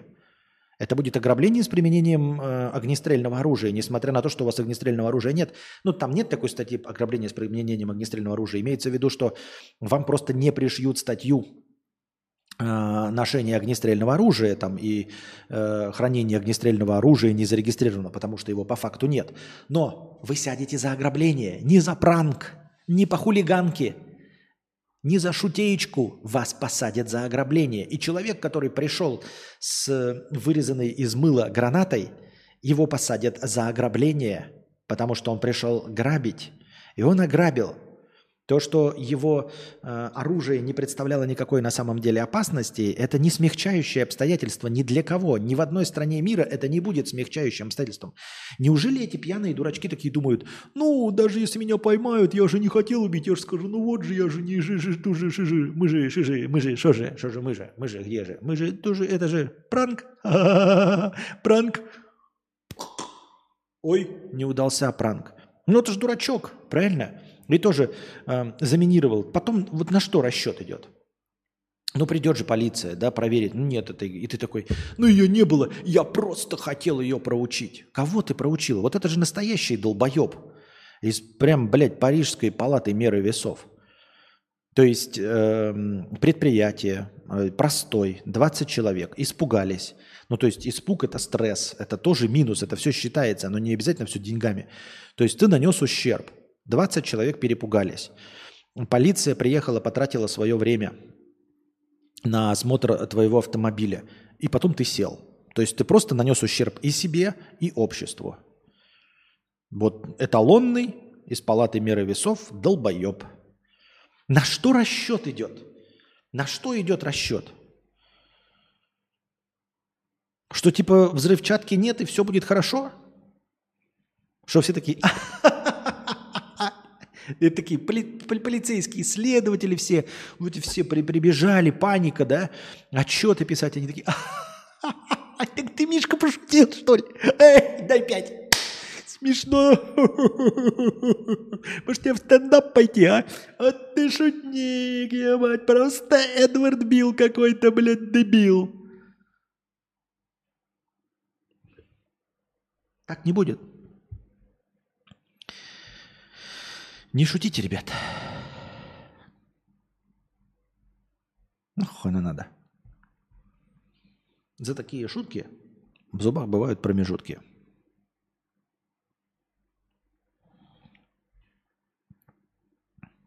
Да не треп, а артеп. Понятно, стало лучше гораздо.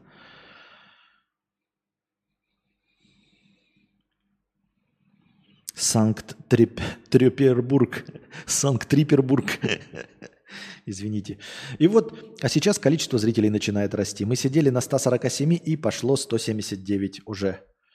Плюс 20 человек добавилось. Ну что такое, а? Где, где были? Где все? 30 человек было, да? 30 человек добавилось. 147, 177, это же 30 человек разницы добавилось за момент последнего. Где все люди? Почему? Вот что? Вот последние пришедшие за последние вот 20 минут. Откуда? За последние 20 минут последние пришедшие, 30 человек. Получили оповещение вдруг на третьем часу стрима. Стрим идет, да, ну, понятно, с перерывами, 3 часа 13 минут. На третьем часу стрима YouTube такой, блядь, походу нужно рекомендовать моим же зрителям, его же зрителям, его же э, этих, чем руководствуется, я не знаю.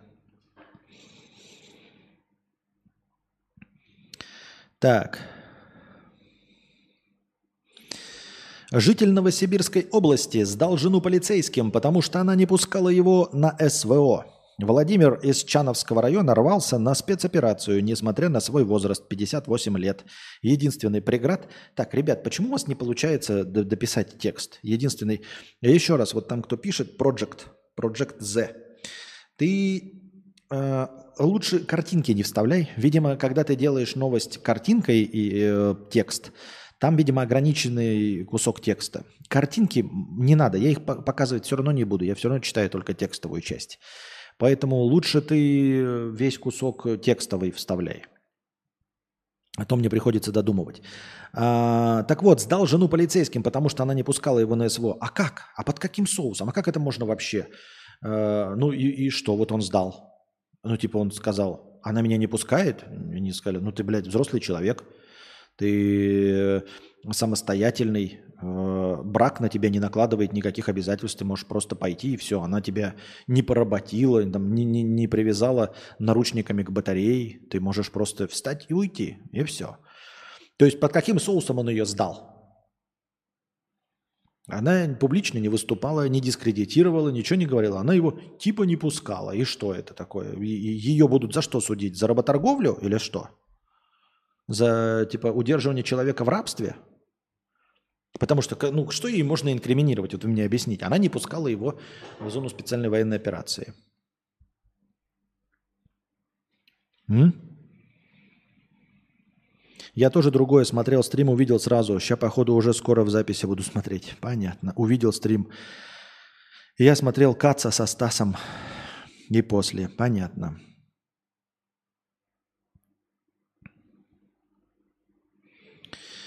А, вдруг Google создал действительно настоящий генератор случайных чисел, ну прям полный рандом и использует его для алгоритмов YouTube. Да уж, так. Итак, у нас, ребята, заканчивается хорошее настроение. Если хотите еще посидеть, то задавайте вопросы. Ну и, конечно, накидывайте хорошего настроения. Так. Американские психотерапевты рассказали Wall Street Journal о том, с какими проблемами чаще всего сталкиваются трейдеры и инвестбанкиры с Уолл-стрит. Их клиенты-финансисты страдают от депрессии, тревожности, алкогольной и наркотической зависимости и при этом панически боятся за свою репутацию. Ну, за исключением репутации, стандартный набор проблем. Только я не понимаю, почему трейдеры финансисты боятся за свою репутацию. Какая у них репутация? Долбоебов? Не, ну это я, понимаете, так скептически отношусь к, на, к экономистам, аналитикам, но трейдеры как бы ни о чем. Да кого вообще ебут трейдеры? Почему они панически боятся за свою репутацию? У них есть репутация, как, как ребята, вот среди вас, вот для вас есть у финансовых трейдеров на бирже какая-то репутация, что они умные или что они хорошие? За какую они репутацию боятся? Я вообще не понимаю. Вот это типа, знаете, э, сейчас вам скажем, блядь, э, среди вас, вот, ребята, да, эм, э, официант вьетнамский, вот среди моих зрителей, беспокоится о репутации, какая у него есть перед вами. Вы такие, ну, вам есть какое-то дело до официанта вьетнамского вообще? У вас э, есть какое-то какое-то представление о нем? Он что-то может вообще потерять или приобрести на основе своей репутации? Кто это, блядь? Какая у них может быть репутация? Кому не насрать на их существование? В тюрьму ее изменницу Родины. А почему она Родину-то изменяла? Не пойму. Она не изменяла Родины. Она просто не хотела конкретно своего мужа куда-то отпускать, и все. Шейх, приди, порядок наведи. Да, Сука, ну почему одни нищие сидят? Где нормальные мужики с баблом? Ну хули тут одни нищеброды, блядь? Ну хули все нищие такие? Ну хули вы нищие, блядь, такие уёбки?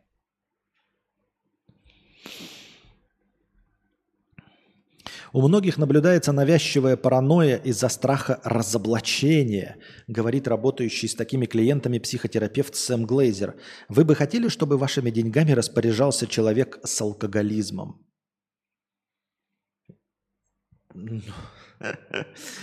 Такие странные вопросы. Вы бы хотели, а, чтобы вашими деньгами распоряжался человек, страдающий алкоголизмом? А что, есть варианты? Что есть варианты, чтобы, э, воспри... допустим, я бы не хотел, чтобы э, моей жизнью распоряжался сумасшедший человек. Ну и что? И что? Мало ли, что я бы хотел. И хотел бы я, чтобы э, моими деньгами распоряжался человек не с алкоголизмом. Или с алкоголизмом. А я что, на это повлиять могу, что ли? Типа как-то могу повлиять? Или что? Я вообще могу на что-то повлиять. Я, может быть, и не хотел бы, чтобы люди, которые привели к такому финансовому состоянию рынка во всем мире, чтобы они не управляли больше финансовыми потоками и экономикой всех стран. Да и пошел я нахуй. Мне въебало. Мало ли, что я хочу. Других-то нет. Меня же никто не спрашивает. Ебать. Может, я хочу, чтобы моими деньгами честный человек управлял. Может, я хочу, чтобы э, политические решения принимал дальновидный человек или умный. Может, я хочу, чтобы вообще людьми управляли умные люди. Да пошел я нахуй со своими претензиями, со своими ожиданиями. Пошел я нахуй. Правильно? Может, я хочу, чтобы люди совершенно э, соблюдали правила дорожного движения – или не хамили друг другу, или не убивали. Да пошел я нахуй со своими ожиданиями.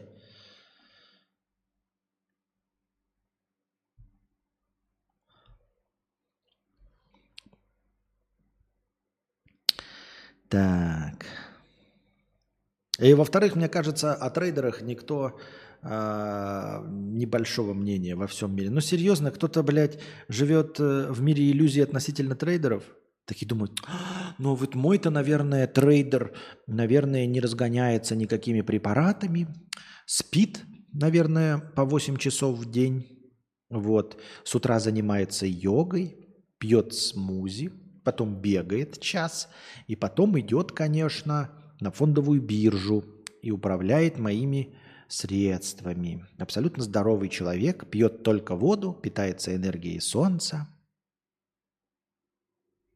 что, есть какие-то в мире такие долбоебы, которые думают, что есть хотя бы один такой трейдер?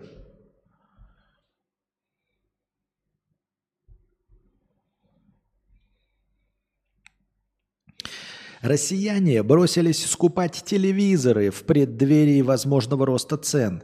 Продажи в этой категории в первом полугодии превысили показатели прошлого года и даже до кризисного 21 Всего было куплено 3,8 миллионов телевизоров на 92,5 миллиарда рублей. Эксперты ожидают, что из-за удорожания комплектующих и падения рубля стоимость панелей начнет расти уже к осени. Да я что-то как-то не в это не, ве- не верю, потому что во-первых, все хорошо, все отлично, нами управляют прекрасные люди, которые отвечают за нашу экономику, и экономика показывает стабильный рост. Как говорил иностранный, по-моему, агент Чичваркин, ну, серьезно, санкции не сработали, это правда. Э, экономика растет, и все хорошо. Но дело даже не в этом, а дело даже в том, что ну, насколько повысится цена телевизоров? На 10%? На 20%? Серьезно, прям население пугает. О, телевизоры станут дороже. Да, стоил 20 тысяч, а теперь будет стоить на 20% дороже. Это получается на 24 тысячи, о, станет 24 тысячи стоить. О, какой ужас! Ой-ой-ой-ой-ой. Или стоил телевизор 80 тысяч, а станет на 20% дороже, да? Это станет 96 тысяч. Я уже хотел 80 потратить. Потрачу 96. Ну, блядь, вообще не вижу. Не думаю, что кто-то чем-то хотя бы руководствовался при покупке телевизоров. Просто, может быть, какой-то цикл, наоборот, жизни телевизоров закончился. Ну, типа, условно, все стали переходить на 4К 120 FPS вдруг, а старые вдруг перестали тянуть. Ну, типа, трехлетний какой-то, пятилетний цикл телевизоров закончился. Превратить мир, весь мир в один гигантский ломбард решил стартап 4К. Разработчики придумали схему выдачи кредитов между физлицами по всему миру под залог элитных часов. Заемщики отправляют свои роликсы в ломбард почтой, получая взамен NFT-токены, представляющие право собственности на эти часы. Другое физлицо, кредитор, перечисляет заемщику крипту под процент, а в качестве залога получает эти NFT – Кредитору даже не нужно знать имя заемщика, ему достаточно владеть NFT и понимать, что в случае невозврата кредита он становится законным владельцем часов. Когда истекает срок погашения кредита, находящиеся в залоге часы отправляются либо их владельцу, если кредит погашен, либо кредитору. Криптоломбард уже обрабатывает кредиты на основе NFT почти на 100 миллионов. Идея интересная. При условии, что этот криптоломбард честный и не сливает куда-то на сторону эти часы, если они их вообще хранят, что у них есть там охранная система, э, какие-то, я не знаю, ячейки, и они, ну, они отвечают за то, что вот они дали NFT, и потом за это NFT, кто бы то ни было, получит настоящие часы. Проблема в этой интересной схеме, как мне кажется, в том, что это не самый распространенный товар. Час, элитные часы. Если у людей есть элитные часы, мне кажется, им не требуются кредиты. Ну, то есть, если ты нормальный человек. То есть, кредиты за элитные часы требуются только людям, которые плохо управляют своими финансами. Это какие-то рэперы, случайно получившие бабосы, что бывает редко. А спортсмены, и то невысокого порядка, потому что у высокого порядка уже есть финансовые помощники, аналитики, которые не дают права распоряжаться так хуево деньгами, чтобы покупать элитные часы либо случайно выигравшие в лотерею. Вот. Если человек покупил на свои деньги элитные часы, он никогда не покупает на последние. Никто не покупает часы на последние деньги. И вот у тебя есть э, часы за 5000 долларов. Для какой цели тебе понадобится кредит, чтобы брать его вот таким способом? Да и вообще, даже если предположить, что все владельцы элитных часов по какой-то причине, даже сами купившие себе элитные часы на заработанные честно деньги, вдруг решили брать кредиты – Элитные часы не такой распространенный товар-то, чтобы, не знаю, чтобы серьезно вот так построить на этом целый рынок, не знаю. Опять, я вообще во все новости не верю нахуй. Мне кажется, все какой-то фейк. Фейк. Попрошайка в Индии, зарабатывающий до двух с половиной тысяч рупий, 2750 рублей в день, открыл бизнес, купил жилье но продолжает попрошайничать, потому что это выгоднее. Индиец Бхараджайн из Мумбаи начал попрошайничать на улице еще в детстве, так как не мог получить образование из-за бедности. Ну, может быть, образование получить не мог не из-за бедности, а из-за кастовой системы все-таки. Эм, так как не мог получить образование из-за бедности. Сейчас в его состоянии составляет 75 миллионов рупий, что в рублевом эквиваленте 83 миллиона рублей. Помимо основного жилья, он владеет двумя квартирами и двумя магазинами, которые сдает в аренду. Члены семьи просят его перестать попрошайничать, однако он по-прежнему по 10-12 часов в день клянчит мелочь на улицах Мумбаи, считая это самым прибыльным делом. Ну, ребят, если бы я, типа, ну, зарабатывал тоже деньги, 2750 рублей в день, как он, блядь, он совсем ни на что не тратил, чтобы купить бизнес, блядь. Я, если 2750 рублей в день, я не разбогатею на это? Я не понимаю. Подождите, что-то какой-то пиздеж. 2750 рублей в день. Это как какая-то... Тут опять какая-то...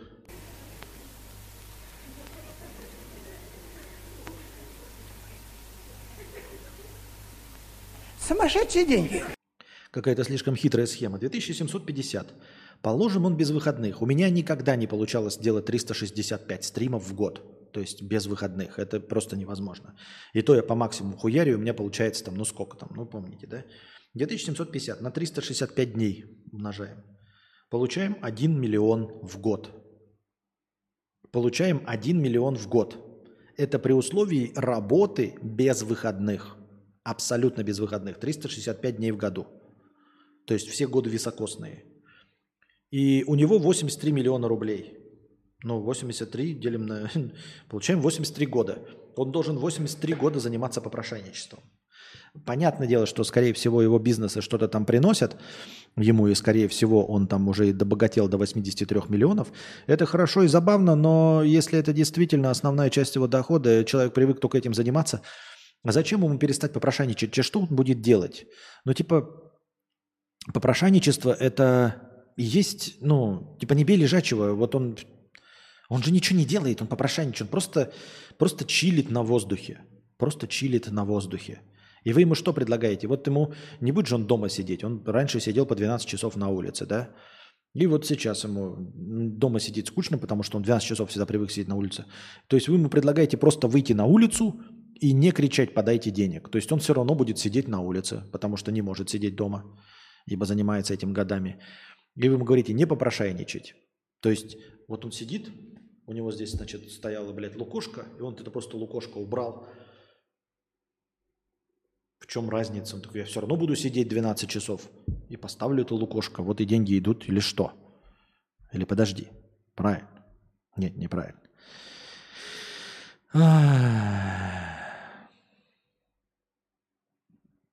83 миллиона. Довольно успешные у него какие-то предприятия, потому что, как я уже сказал, если просто зарабатывать, ему нужно было бы 3, 83 года абсолютно без единого выходного чтобы добиться такого результата по их же циферкам. Все, дорогие друзья, мы ушли в глубокий минус. Я давал вам шансы докинуть еще хорошего настроения. У нас было два последних рывка. Надеюсь, вам понравился сегодняшний подкаст. Приносите завтра добровольных пожертвований, чтобы завтрашний длился дольше. Я еще дольше вас развлекал. Пока у нас есть возможность интернетом пользоваться. Значит, когда интернета нет, мы вынуждены сидеть в тишине. Вот. А, и становитесь спонсорами, и задавайте в межподкасте. А пока держитесь там. Пока.